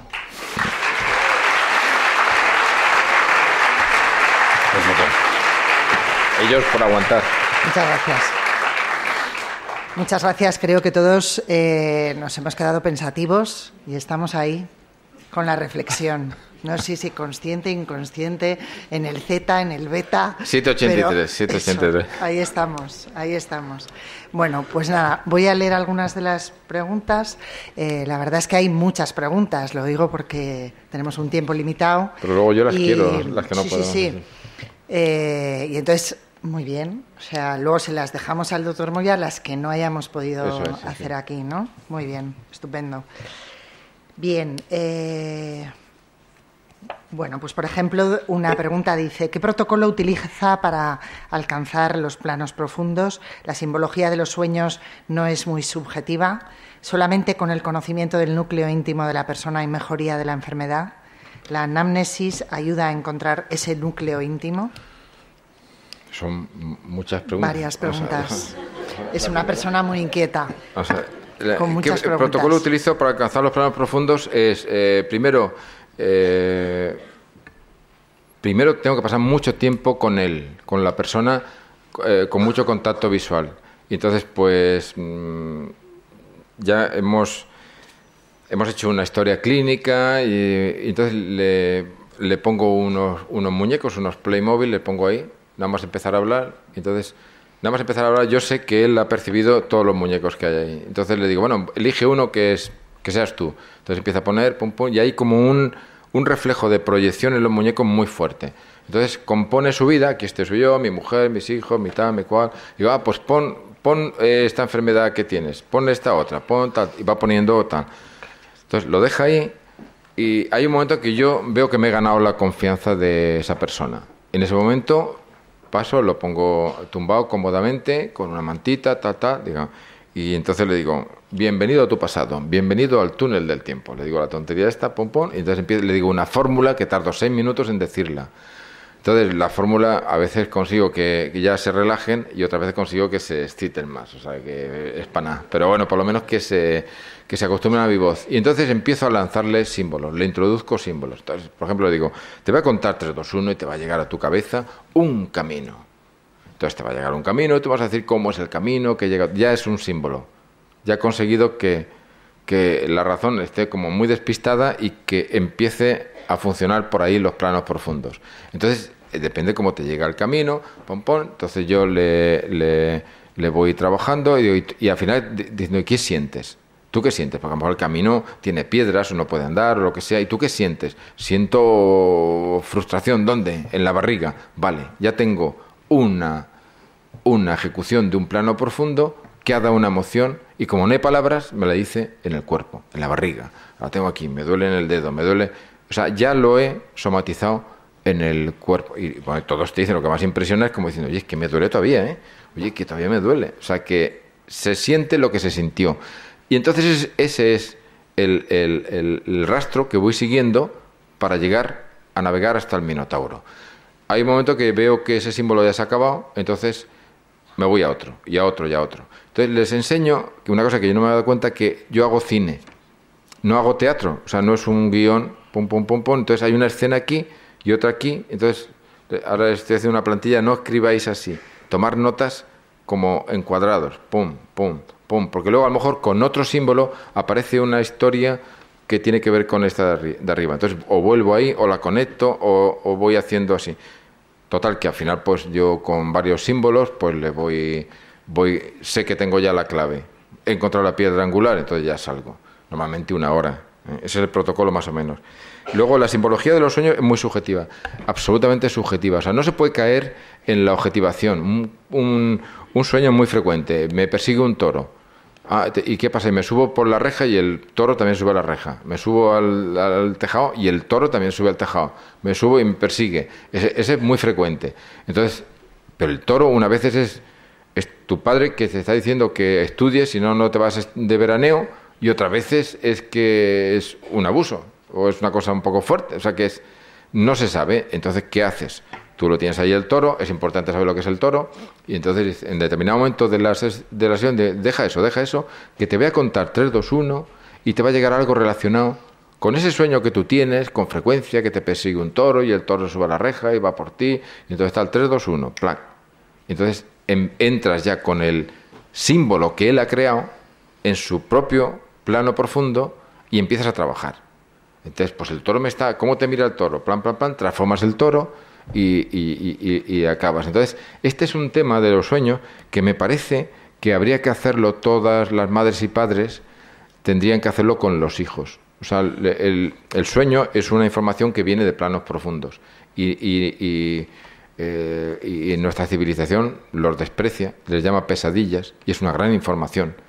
Entonces, si, es absurdo no transformarlos, porque los niños tienen terror nocturno, porque viene un monstruo. Entonces, siempre que transformas un monstruo, un asesino, un ladrón, es una persona conocida, es una persona amada. Pero el sueño siempre te lo hace simbólico, exagerado, eh, eh, llamativo, para que te enteres. El sueño funciona así para que te enteres, pero es simbólico. Entonces, Oye, que es un monstruo. Entonces, cuando lo transformas a veces, dice, y me llega mi abuela, oye, mi abuela no es un monstruo, que estamos en el mundo simbólico. Que, tal. Si no te enteras del sueño, otra cosa que te hace es, te paraliza. Igual que en el sueño REM, te paraliza los miembros para que no bregues durante el sueño.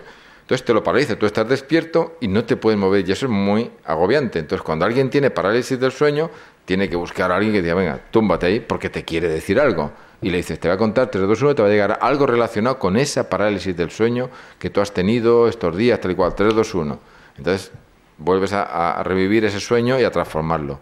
Si no le haces caso, aún así, ese, ese núcleo íntimo, fíjate, fíjate tú cómo es, te hace hablar.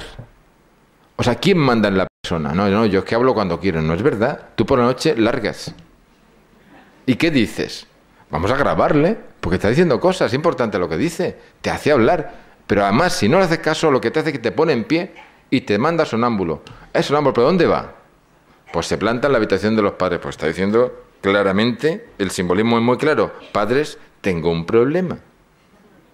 Entonces es decir, una persona que es sonámbula, que puede decir, ponte, te va a contar 3, 2, 1, tal y cual. O sea, es que son diferentes niveles que el núcleo íntimo de la persona domina a la persona y está lanzando un mensaje. Es que es simbólico, es que no es racional. Pues señores, si queremos ser felices, hagámosle caso al núcleo simbólico. La siguiente, solamente con el conocimiento del núcleo íntimo de la persona hay mejoría de la enfermedad. No, o sea, tienes que ver, tienes que, bueno, hay una, los, primeros fueron espontáneos, pero cuando te, te, te viene una persona con un problema, tienes que resolverlo. Ahora he tenido hace dos semanas en Sevilla una médica de Pamplona que ha venido hasta una semana entera. Y había días que lloraba de emoción, porque decía, bueno, pero es que llevamos, yo vea, pero es que la cantidad de personas que llevamos y casos diferentes y tal, y tú los sacas todos, Dios, sí, si vienen a verme es para que los saque. Tengo que entrar ahí y tengo que resolver. Hay que sacar el 100%, porque la persona tiene un problema. Entonces, yo no puedo esperar a ver si algunos se resuelven espontáneamente. Yo tengo que ayudarle, entrar con, el faro de Arianna, pero luego salir con el hilo de Arianna. Tengo que interpretar, tengo que descifrar y tengo que tener las herramientas para decir, yo no puedo decir, venga, abre los ojos hasta que no tenga yo la piedra angular. Entonces, eh, es un reto. Entonces, tienes que estar durante esa hora tienes que estar pensando tal. Pero cuando lo descubres, es tan original siempre que es que ya, es que ya vuelas. O sea, porque nunca hay rutina. Pero, o sea, la historia, es decir, no, no es bajar y subir. Bueno, a los que, los que estoy aprendiendo conmigo, digo, digo, venga, esta es la técnica, hacerlo a diestro y siniestro sin intención de resolver ninguna enfermedad, pero practicar, porque no lo vais a hacer daño a nadie únicamente vais a abrir una caja de Pandora, va a explotar, vas a quitar energía ahí concentrada y ya está, ¿no? Y entonces te viene y te dicen, oye, que a mi marido le he curado la espalda, oye, que a mi sobrina pues ha dejado de tal, al otro, y, se resuelven. Hay, un, hay un, agradecimiento nada más que bajar, pero hay que intentarlo hacer todo muy organizado. La anamnesis ayuda a encontrar ese núcleo íntimo absolutamente. O sea, es lo que digo. O sea, Digo, pero si, si, ya venía hablando ese núcleo, durante toda la vida ha venido hablando, pero, pero, tiene, pero cuando hay una señal hay que bajar. Si bajas cuando tienes 50 años, dice, y por eso te pasó esto, y por eso esto, y por eso esto, y por eso esto, ¿no? Hay varias preguntas que preguntan sobre qué tiene que ver esto con las constelaciones familiares, con la astrología, con la carta astral. Vale. Eh, yo, eh, claro, mi mente es científica, yo tengo que explicar todo lo que hago y, claro, hay un punto ahí que, que tenemos que saber. O sea, la ciencia, lo que llamamos ciencia, matemáticas, física, biología, está diseñada para la materia. Está diseñada para la materia. Entonces yo puedo analizar lo que, lo que es material o lo que tiene un reflejo material. Si a mí me sube la tensión o me pongo rojo, yo puedo medir por termografía o por tensiómetro, puedo medir, puedo medir las consecuencias. Pero hay un montón de cosas que yo no puedo medir. Yo no puedo medir el amor del marido y la mujer, no lo puedo medir. Entonces hay un montón de cosas que no lo puedo medir. Entonces cuando consigo medir una, como la que he dicho del 783, pues me lleno de satisfacción. Entonces porque yo no la pueda medir, no puedo decir que no existe. Entonces yo analizo muchas técnicas. Muchas técnicas raras que no puedo decirlas aquí porque... y digo, pues no, pues no, otra. Pero esta, por ejemplo, de las constelaciones de muñecos, la analizo y digo, esto funciona. ¿Y por qué funciona? Porque te proyectas. Entonces, tienes, yo al final tengo que encontrar el por qué. Y ahora dice, ¿y, cómo, cómo mides la proyección? ¿Eso cómo lo mides? Pues es un hecho. O sea, yo pongo ahí el dibujo y digo, pero vamos a ver, ¿a ti no te parece? Fíjate cómo te has puesto tú. Es que no le haces ni caso a tus hijos. Es que estás con el trabajo, ¿no ves dónde miras? Es verdad, es verdad, pero no lo cambian. Una vez una mujer se olvidó de poner a su marido y a su hijo. Digo, ponte tú, vale, ya pon las personas que hay en tu vida, pero ¿qué persona? No, es libre, pues al vecino, pues eh, al carnicero, yo qué sé, pon al que Bueno, pues mis hermanos, quizás, no sé, y ahora mis sobrinos, y ahora, y ahora están aquí mis tal, y no sé qué. Oye, pues aquí hay 60 personas. ¿Y tu marido y tu hijo? Y hace así, ah, no, aquí. Digo, ah, estás aquí y estás aquí. Estás en dos sitios, tienes la bilocación. Y hago, y, hago así yo para, para quitarlo. ¡Fum! Y me coge el brazo. Ahí la capacidad de proyectarnos es enorme en el Evangelio está, dice, cuando yo veo una paja en el ojo ajeno estoy proyectando mi viga. O sea, estamos hechos para no vernos a nosotros, ver todo menos nosotros. Entonces nos proyectamos. Entonces, ¿cómo me veo yo? Me proyecto mi sombra. Entonces, la primera parte de aproximación al núcleo profundo es, es proyectarnos. ¿En dónde nos proyectamos? ¿Qué es lo que nos gusta? ¿Te gusta mucho los, la película Los puentes de Madison? ¿Sí? no estás muy contenta con tu marido, ¿verdad? ¿O te gusta mucho la película de la Guerra de las Galaxias? Sí, mucho. Ah, entonces ¿quieres? ¿Tú eres el primogénito que ha peleado con tu padre, con el imperio del mal? ¿O eres el imperio del mal que te ha sido un primogénito que te ha quitado la novia? O entonces, los que más saben de, de, los planos profundos son los del marketing de películas. Hacen películas, pero tienen un, un guion profundo que, con el cual nos identificamos, nos proyectamos ahí. Entonces, la proyección, yo utilizo los muñecos, que es constelaciones familiares de muñecos. ¿Y dónde lo aprendió Hellinger? En una tribu, una tribu africana, que lo hacen, porque la tribu africana no sabe nada de 783, pero saben cómo se proyectan. Y pueden hacer, esas tribus hacían ahí sus cosas para averiguar la verdad. Las tribus no tienen universidades, entonces utilizan esa proyección. No saben el 783, pero eso funciona. Pero aunque no supiera el 783, yo sé que funciona. Tengo que encontrar, cada cosa que hago, tengo que encontrar el porqué. Entonces, constelaciones lo utilizo, pero, pero lo interpreto y sé lo que hago.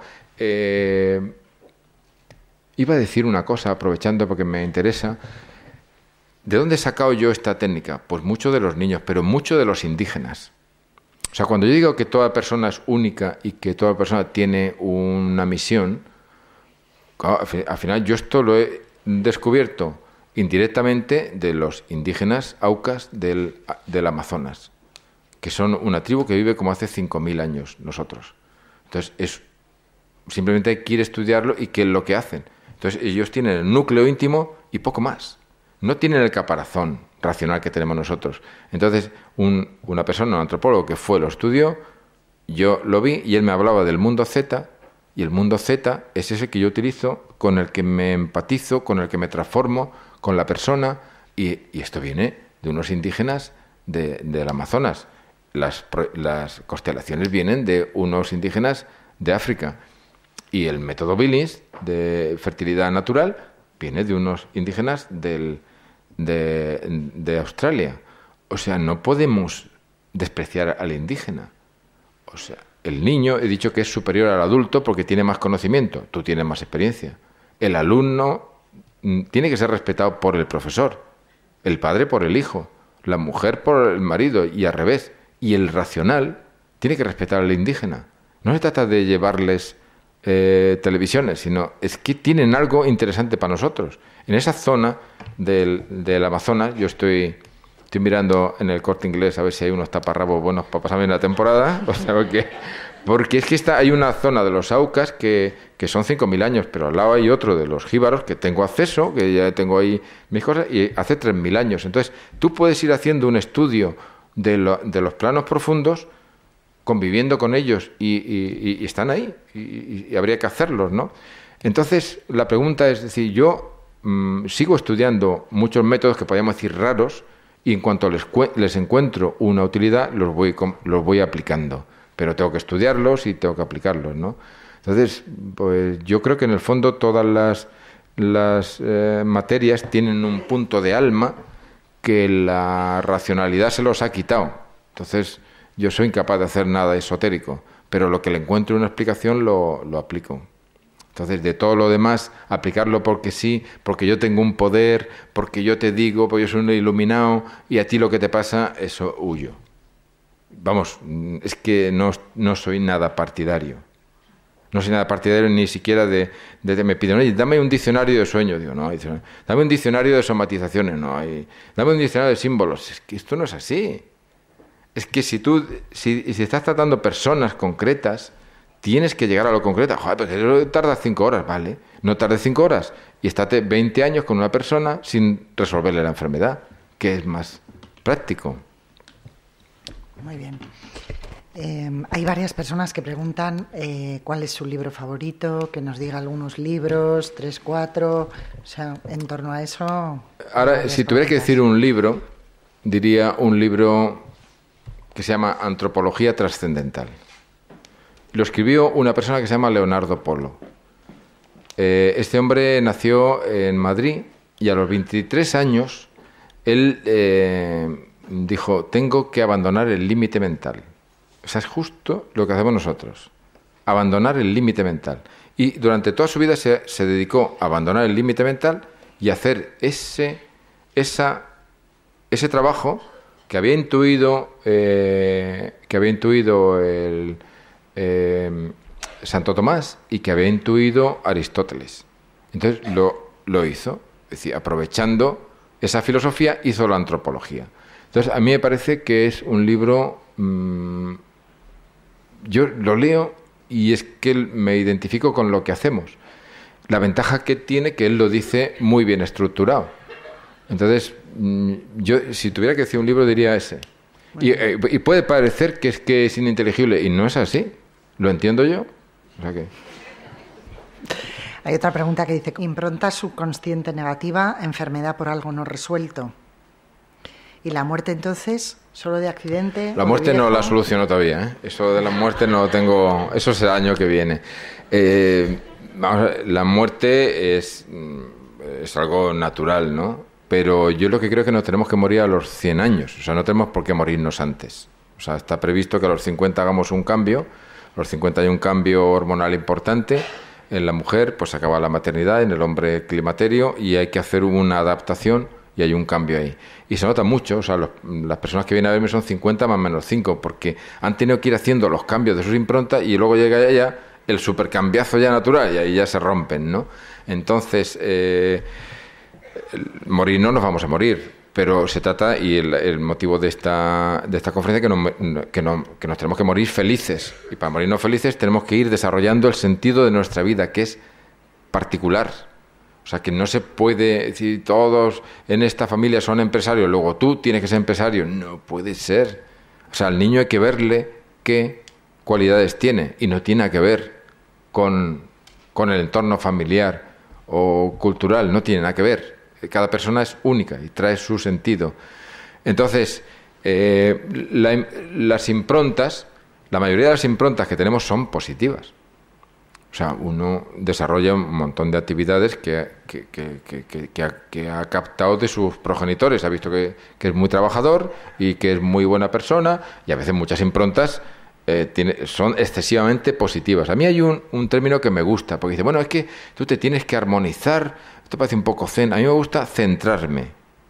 O sea, es que el centro de la... Eh, centrarte, céntrate. Tu centro es este, céntrate. Entonces, muchas veces tengo que decir, bueno, vamos a ver, ¿tú eres la madre de tu madre o la hija de tu madre? Soy la hija de tu madre, pues céntrate, céntrate. O sea, ves que mi madre, bueno, pero vamos a ver, ¿quién ha hecho las cosas? Tú eres la hija, céntrate. ¿Tú eres la madre de tu hermana o la madre de tus hijos? No, la madre de mi hijo, pues entonces deja ya a tu hermana, ¿no? Déjala. O sea, es céntrate. O sea, muchas, muchas de las improntas que tenemos son porque son, somos demasiado buenos. O sea, entonces, y, y, luego tenemos improntas negativas, cosas que nos han pasado. Pues que a una edad infantil pues son muy, muy, muy lamentables y nos, y nos, y nos condicionan, ¿no? Entonces lo de la muerte vendrá, pero se trata de que venga muy tarde.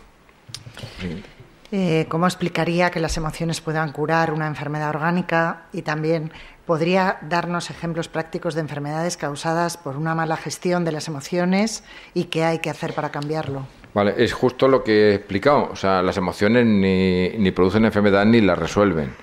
Lo que produce la enfermedad es una impronta que no conocemos bien, entonces lo que bajamos es a planos de profundos de un conocimiento superior. Que ese conocimiento superior genere una emoción es secundario. Lo que importa es que yo he venido en coche de Sevilla hasta aquí lo que menos importa es el calor que tenga ese coche.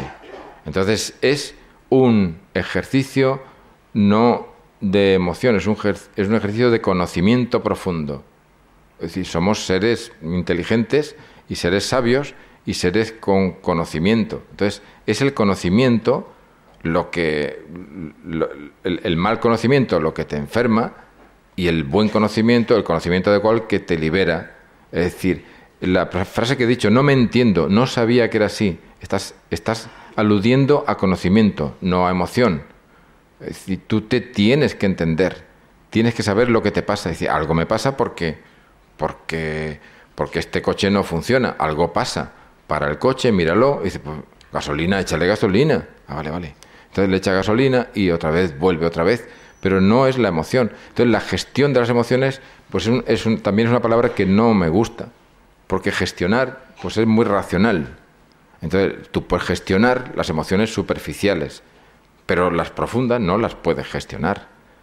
O sea, en el fondo lo que cuesta es... Mm, hay muchos métodos emocionales, mm, pero lo que cuesta es tener clara esta estructura de la persona y lo que cuesta es interiorizar y no es un problema de emoción, es un problema de conocimientos profundos, conocimientos superiores que nos dan la verdad sobre nosotros mismos. No sé si... Dice, el núcleo profundo de la persona puede ser lo que vulgarmente llamamos corazón o alma. Con el profundo conocimiento de la persona que está adquiriendo, ¿nos puede dar tres o cuatro consejos para poder ser más felices? Eh, efectivamente, corazón me gusta, porque el corazón de una sandía es el, es el centro, es un centro, pero, pero, pero se llama corazón y ahí no hay ningún órgano que esté latiendo, es el corazón, porque es el centro. Y si nosotros decimos que el centro de la persona es el corazón, es porque geométricamente, simétricamente, el centro está aquí. Ahí está el corazón, pero también está la boca del estómago, también está el diafragma.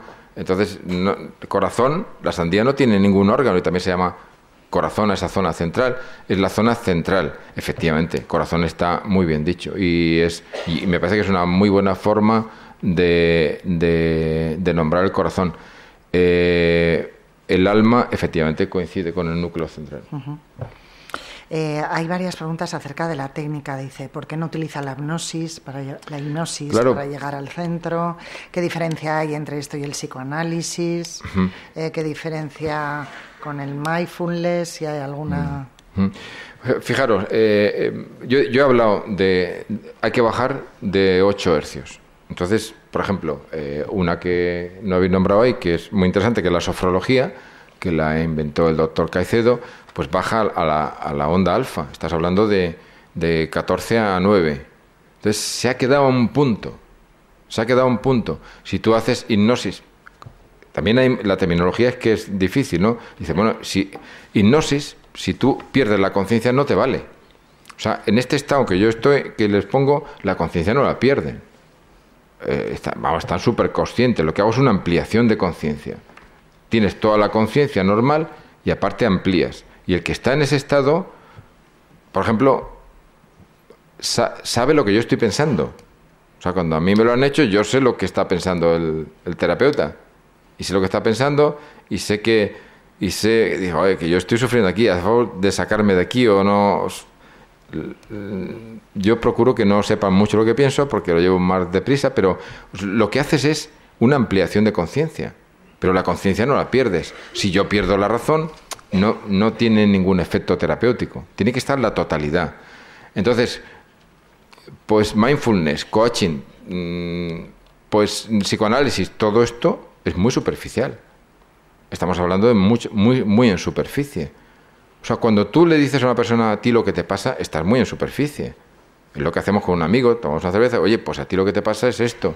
Pero si tú quieres decir algo profundo de la persona, no puedes decir a ti lo que te pasa, es decir, no tengo ni idea. La única posibilidad es decir, no tengo ni idea. Vamos a interrogar a planos profundos. Y la única forma de interrogarlos es con simbolismo. Entonces, es, es, una técnica que no se parece a ninguna vez, que hay que hacerlas, son técnicas estupendas, pero que cada uno es para lo que es. O sea, ayudan mucho. Tengo muchos pacientes que, muchas personas que han venido, que les ayuda mucho el trabajo que han hecho con esas técnicas, pero son superficiales. Nosotros eh, utilizamos mucho los estereotipos. Y bueno, pues tú dices, oye, este estereotipo explica mucho tu forma de ser, pero el estereotipo todavía es general. O sea, somos unas perlas únicas. Es que tenemos que buscar la unicidad. Y, esta, y con esa técnica no podemos llegar. Bueno, la entrevista mía consiste en quebrarle la cintura muchas veces, así me ganó la confianza. Oye, ¿y tú no has relacionado esto con esto? Es verdad. ¿Y tú no has visto esto con esto? Es verdad, es verdad, es verdad. Y los muñecos, ¿sabes? verdad? Y cuando está así, le digo, pues no tengo ni idea. O sea, lo utilizo para decir, pues no tengo ni idea. Esto es general. Tú todavía eres más único. Muy bien. Eh, hay varias personas también que preguntan si aquí en Zaragoza hay algún especialista, si usted tiene previsto dar alguna formación aquí. Hay personas de Zaragoza que se están formando y ellos son los que tienen que responder y, formarse rápido y dar, y dar asistencia. Pero hoy por hoy no. Muy bien. Eh, también hay, hay, preguntas acerca de algunas enfermedades psiquiátricas. Por ejemplo, dice las personas que no empatizan, por ejemplo, los psicópatas son menos propensos a enfermar. En la esquizofrenia, entonces, no tiene cura o tiene cura. Sí, bueno, pues, eh, no lo digo yo, son personas que lo han dicho ellos. yo no puedo decir nada de nadie en particular. Todos los casos que yo cuento están transformados para que no se pueda identificar. Pero hay una persona con esquizofrenia que lo ha puesto y, y lo ha puesto en la web. Dice: Yo tenía una esquizofrenia de hasta los 37 años, de los 20 a los 37, y en la primera sesión que me hizo el doctor Moya, me desbloqueé y en la segunda me quedé, está perfectamente, en dos sesiones, y le han dado el alta por esquizofrenia paranoide en remisión completa. Entonces, en el fondo, los, los, las etiquetas que vamos dando pues son etiquetas eh, generales, ¿no? Entonces, pues psicópata pues es una forma muy general, pero el psicópata al final tiene algo ahí dentro que, que resuelve y al resolverlo tiene que cambiar. Efectivamente eso pasa y sabemos en la medicina que el, enfermo psiquiátrico enferma menos físicamente, porque es una forma de retirarse. O sea, es una forma de... Se, se, retira del, del... se baja del tren y, claro, tiene menos... tiene menos... menos lucha, ¿no? Entonces eso es conocido. Eh, también hay bastantes preguntas alrededor del sueño. Mm. pues eh, qué simbolismo tiene como enfermedad, la dificultad para dormir, eh, bueno. Sí, eh, el sueño, el sueño simbólico trae una información. Entonces, por ejemplo, para aprender de los de los indígenas, una de estas personas que me instruye con los jíbaros, ella, estaba, ella, estaba, ella, ella, estaba ahí viviendo tres años con los jíbaros. Entonces, una cosa curiosa que me dijo es que el jefe de la tribu Porque ella ha visto y dice, oye, oye, no te hablará, entiendo yo lo importante que he estado tres años con los jíbaros. Ya me gustaría, me hubiera estado tres años, tres semanas, me hubiera gustado. Entonces me cuenta cosas de los jíbaros. Y una de las cosas de las que me cuenta es, por ejemplo, hay un problema, uno ha robado. Bueno, pues acuestan todos y el jefe de la tribu, o sea, la asamblea de la tribu la hace a las tres de la mañana.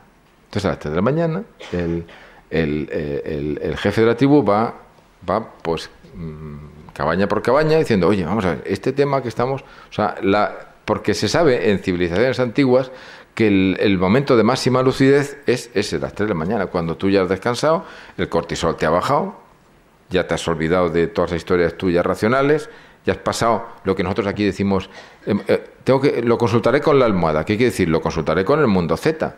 Cuando tú dejas beta, va por ahí por Z, por alfa, va por ahí, pum, pum, pum, pum, entonces cada hora y media pasas por Z, y ahí tienes sueño REM, te mantiene los estos, te, los estos, los ojos se mueven, pum, pum, pum, sueñas y cada hora y media.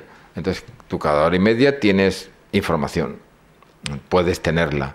Entonces, ¿qué hay que hacer por la noche? Pues mm, si te despiertas, no mires la hora, no mires, no mires, eh, no te muevas. O sea, la parálisis del sueño es esto, no te muevas. Y mira lo que tienes en la cabeza, que es que, que ya estoy harto de mandarte ese mensaje. Venga, míralo, pero te asustas y te vas. No vayas al baño, no vayas al baño. Y mira a ver qué tienes en la cabeza, porque tienen mucha información. Los artistas crean en ese momento. ¿Cuál es la parte creativa de la persona? La parte profunda. La parte racional no crea nada, crea líneas y curvas, eso es más feo que nada. En, en, en, Barcelona está el Hospital del Mar, de, bueno, que es el, la Catedral del Mar, que es, que es cuestación popular y no va nadie a verla. Bueno, van dos, tres. Pero la Sagrada Familia, que la hizo Gaudí en el mundo Z, todo es vegetal, 4, millones todos los, todos los años. O sea, ¿por qué? ¿Por qué? ¿Qué te atrae de la Sagrada Familia? Pues el 783, el mundo Z. ¿Y, y, cómo lo hizo Gaudí? Pues dormía allí en el camastro. Ese camastro es muy creativo porque se duerme fatal. Entonces, es decir, ese mundo, por ejemplo, otro otro indígena eh, me contó que, que, él, que en su tribu, pues no hay, nadie ha ido a la universidad y no hay lengua escrita. Y entonces lo que hacen es se reúnen los ancianos y los jóvenes y cuentan sus sueños. Y la forma de aprender de la vida que tienen es con los sueños que se van contando y los van trabajando. Van, o sea que son, es coherente. Eh, eh, saben que la perla suya la tienen dentro y entonces crean, y la creación de uno la comparten con los otros. No tiene universidades y tiene una cosa natural.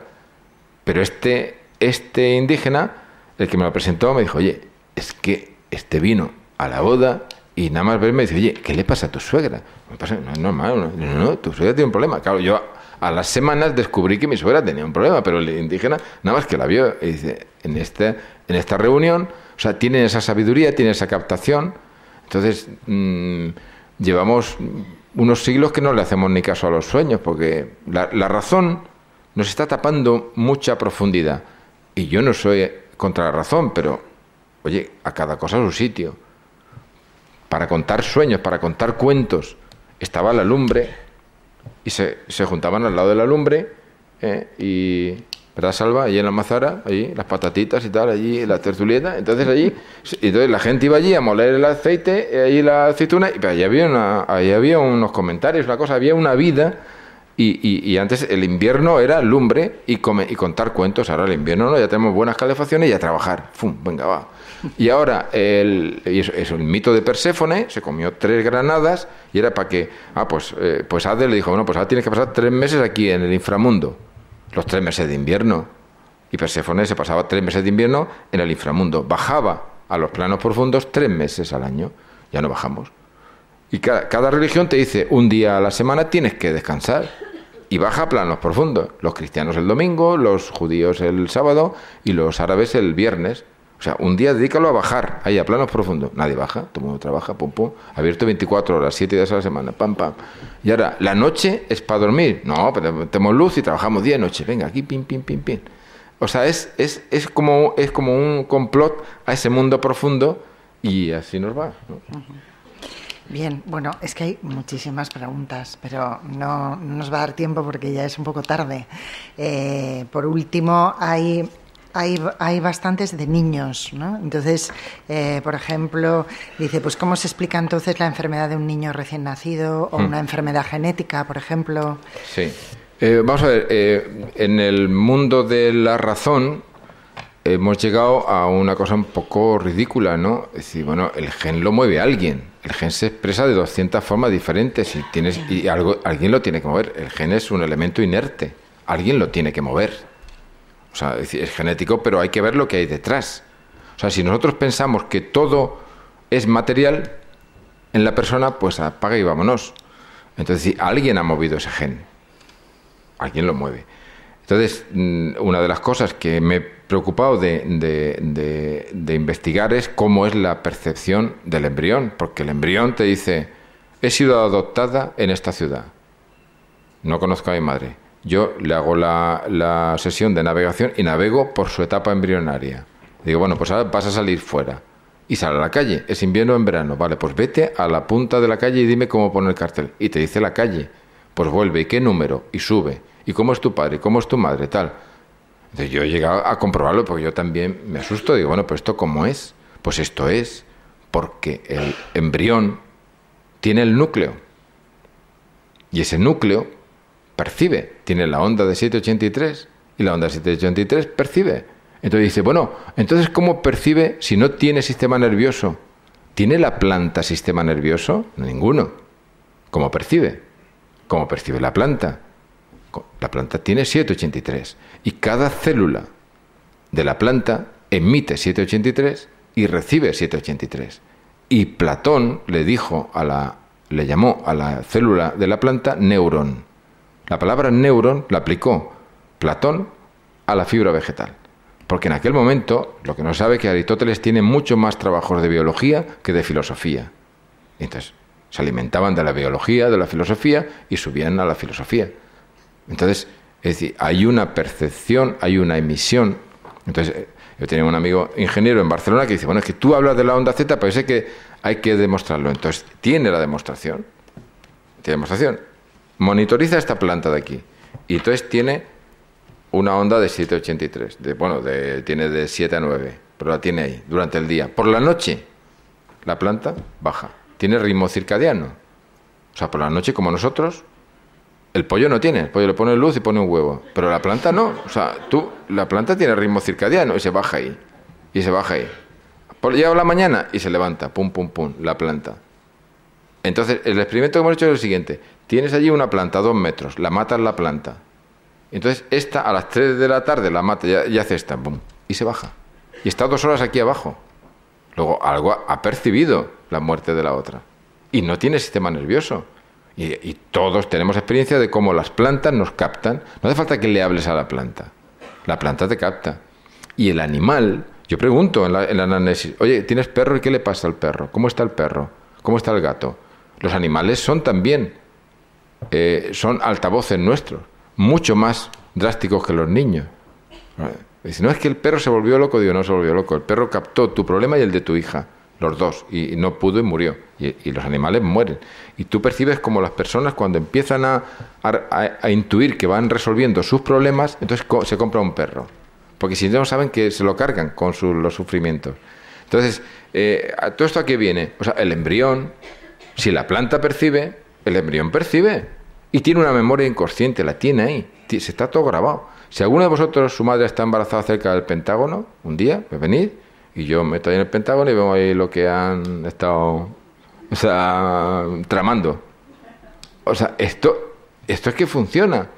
Es decir, recientemente, bueno, en los niños adoptados que no han visto nunca, ah, entonces descubren cómo son lo que tienen. Me acuerdo una habíamos estado bromeando con el Betis y entonces eh, un chico ruso entonces pues eh, entra y entonces está con una abuela, no sabe que tiene una abuela, entonces estuvo ahí reviviendo la escena con su abuela, tal y cual, y cómo es la habitación de tu abuela, pues está pintado a rayas verdes y blancas. Betis, de una abuela bética en Rusia, el, niño, y descubre cómo son sus hermanos, como tal, y, lo, y algunos lo están investigando y, y lo, y pueden llegar con esta información o sea, si percibe la planta, percibe el embrión exactamente igual.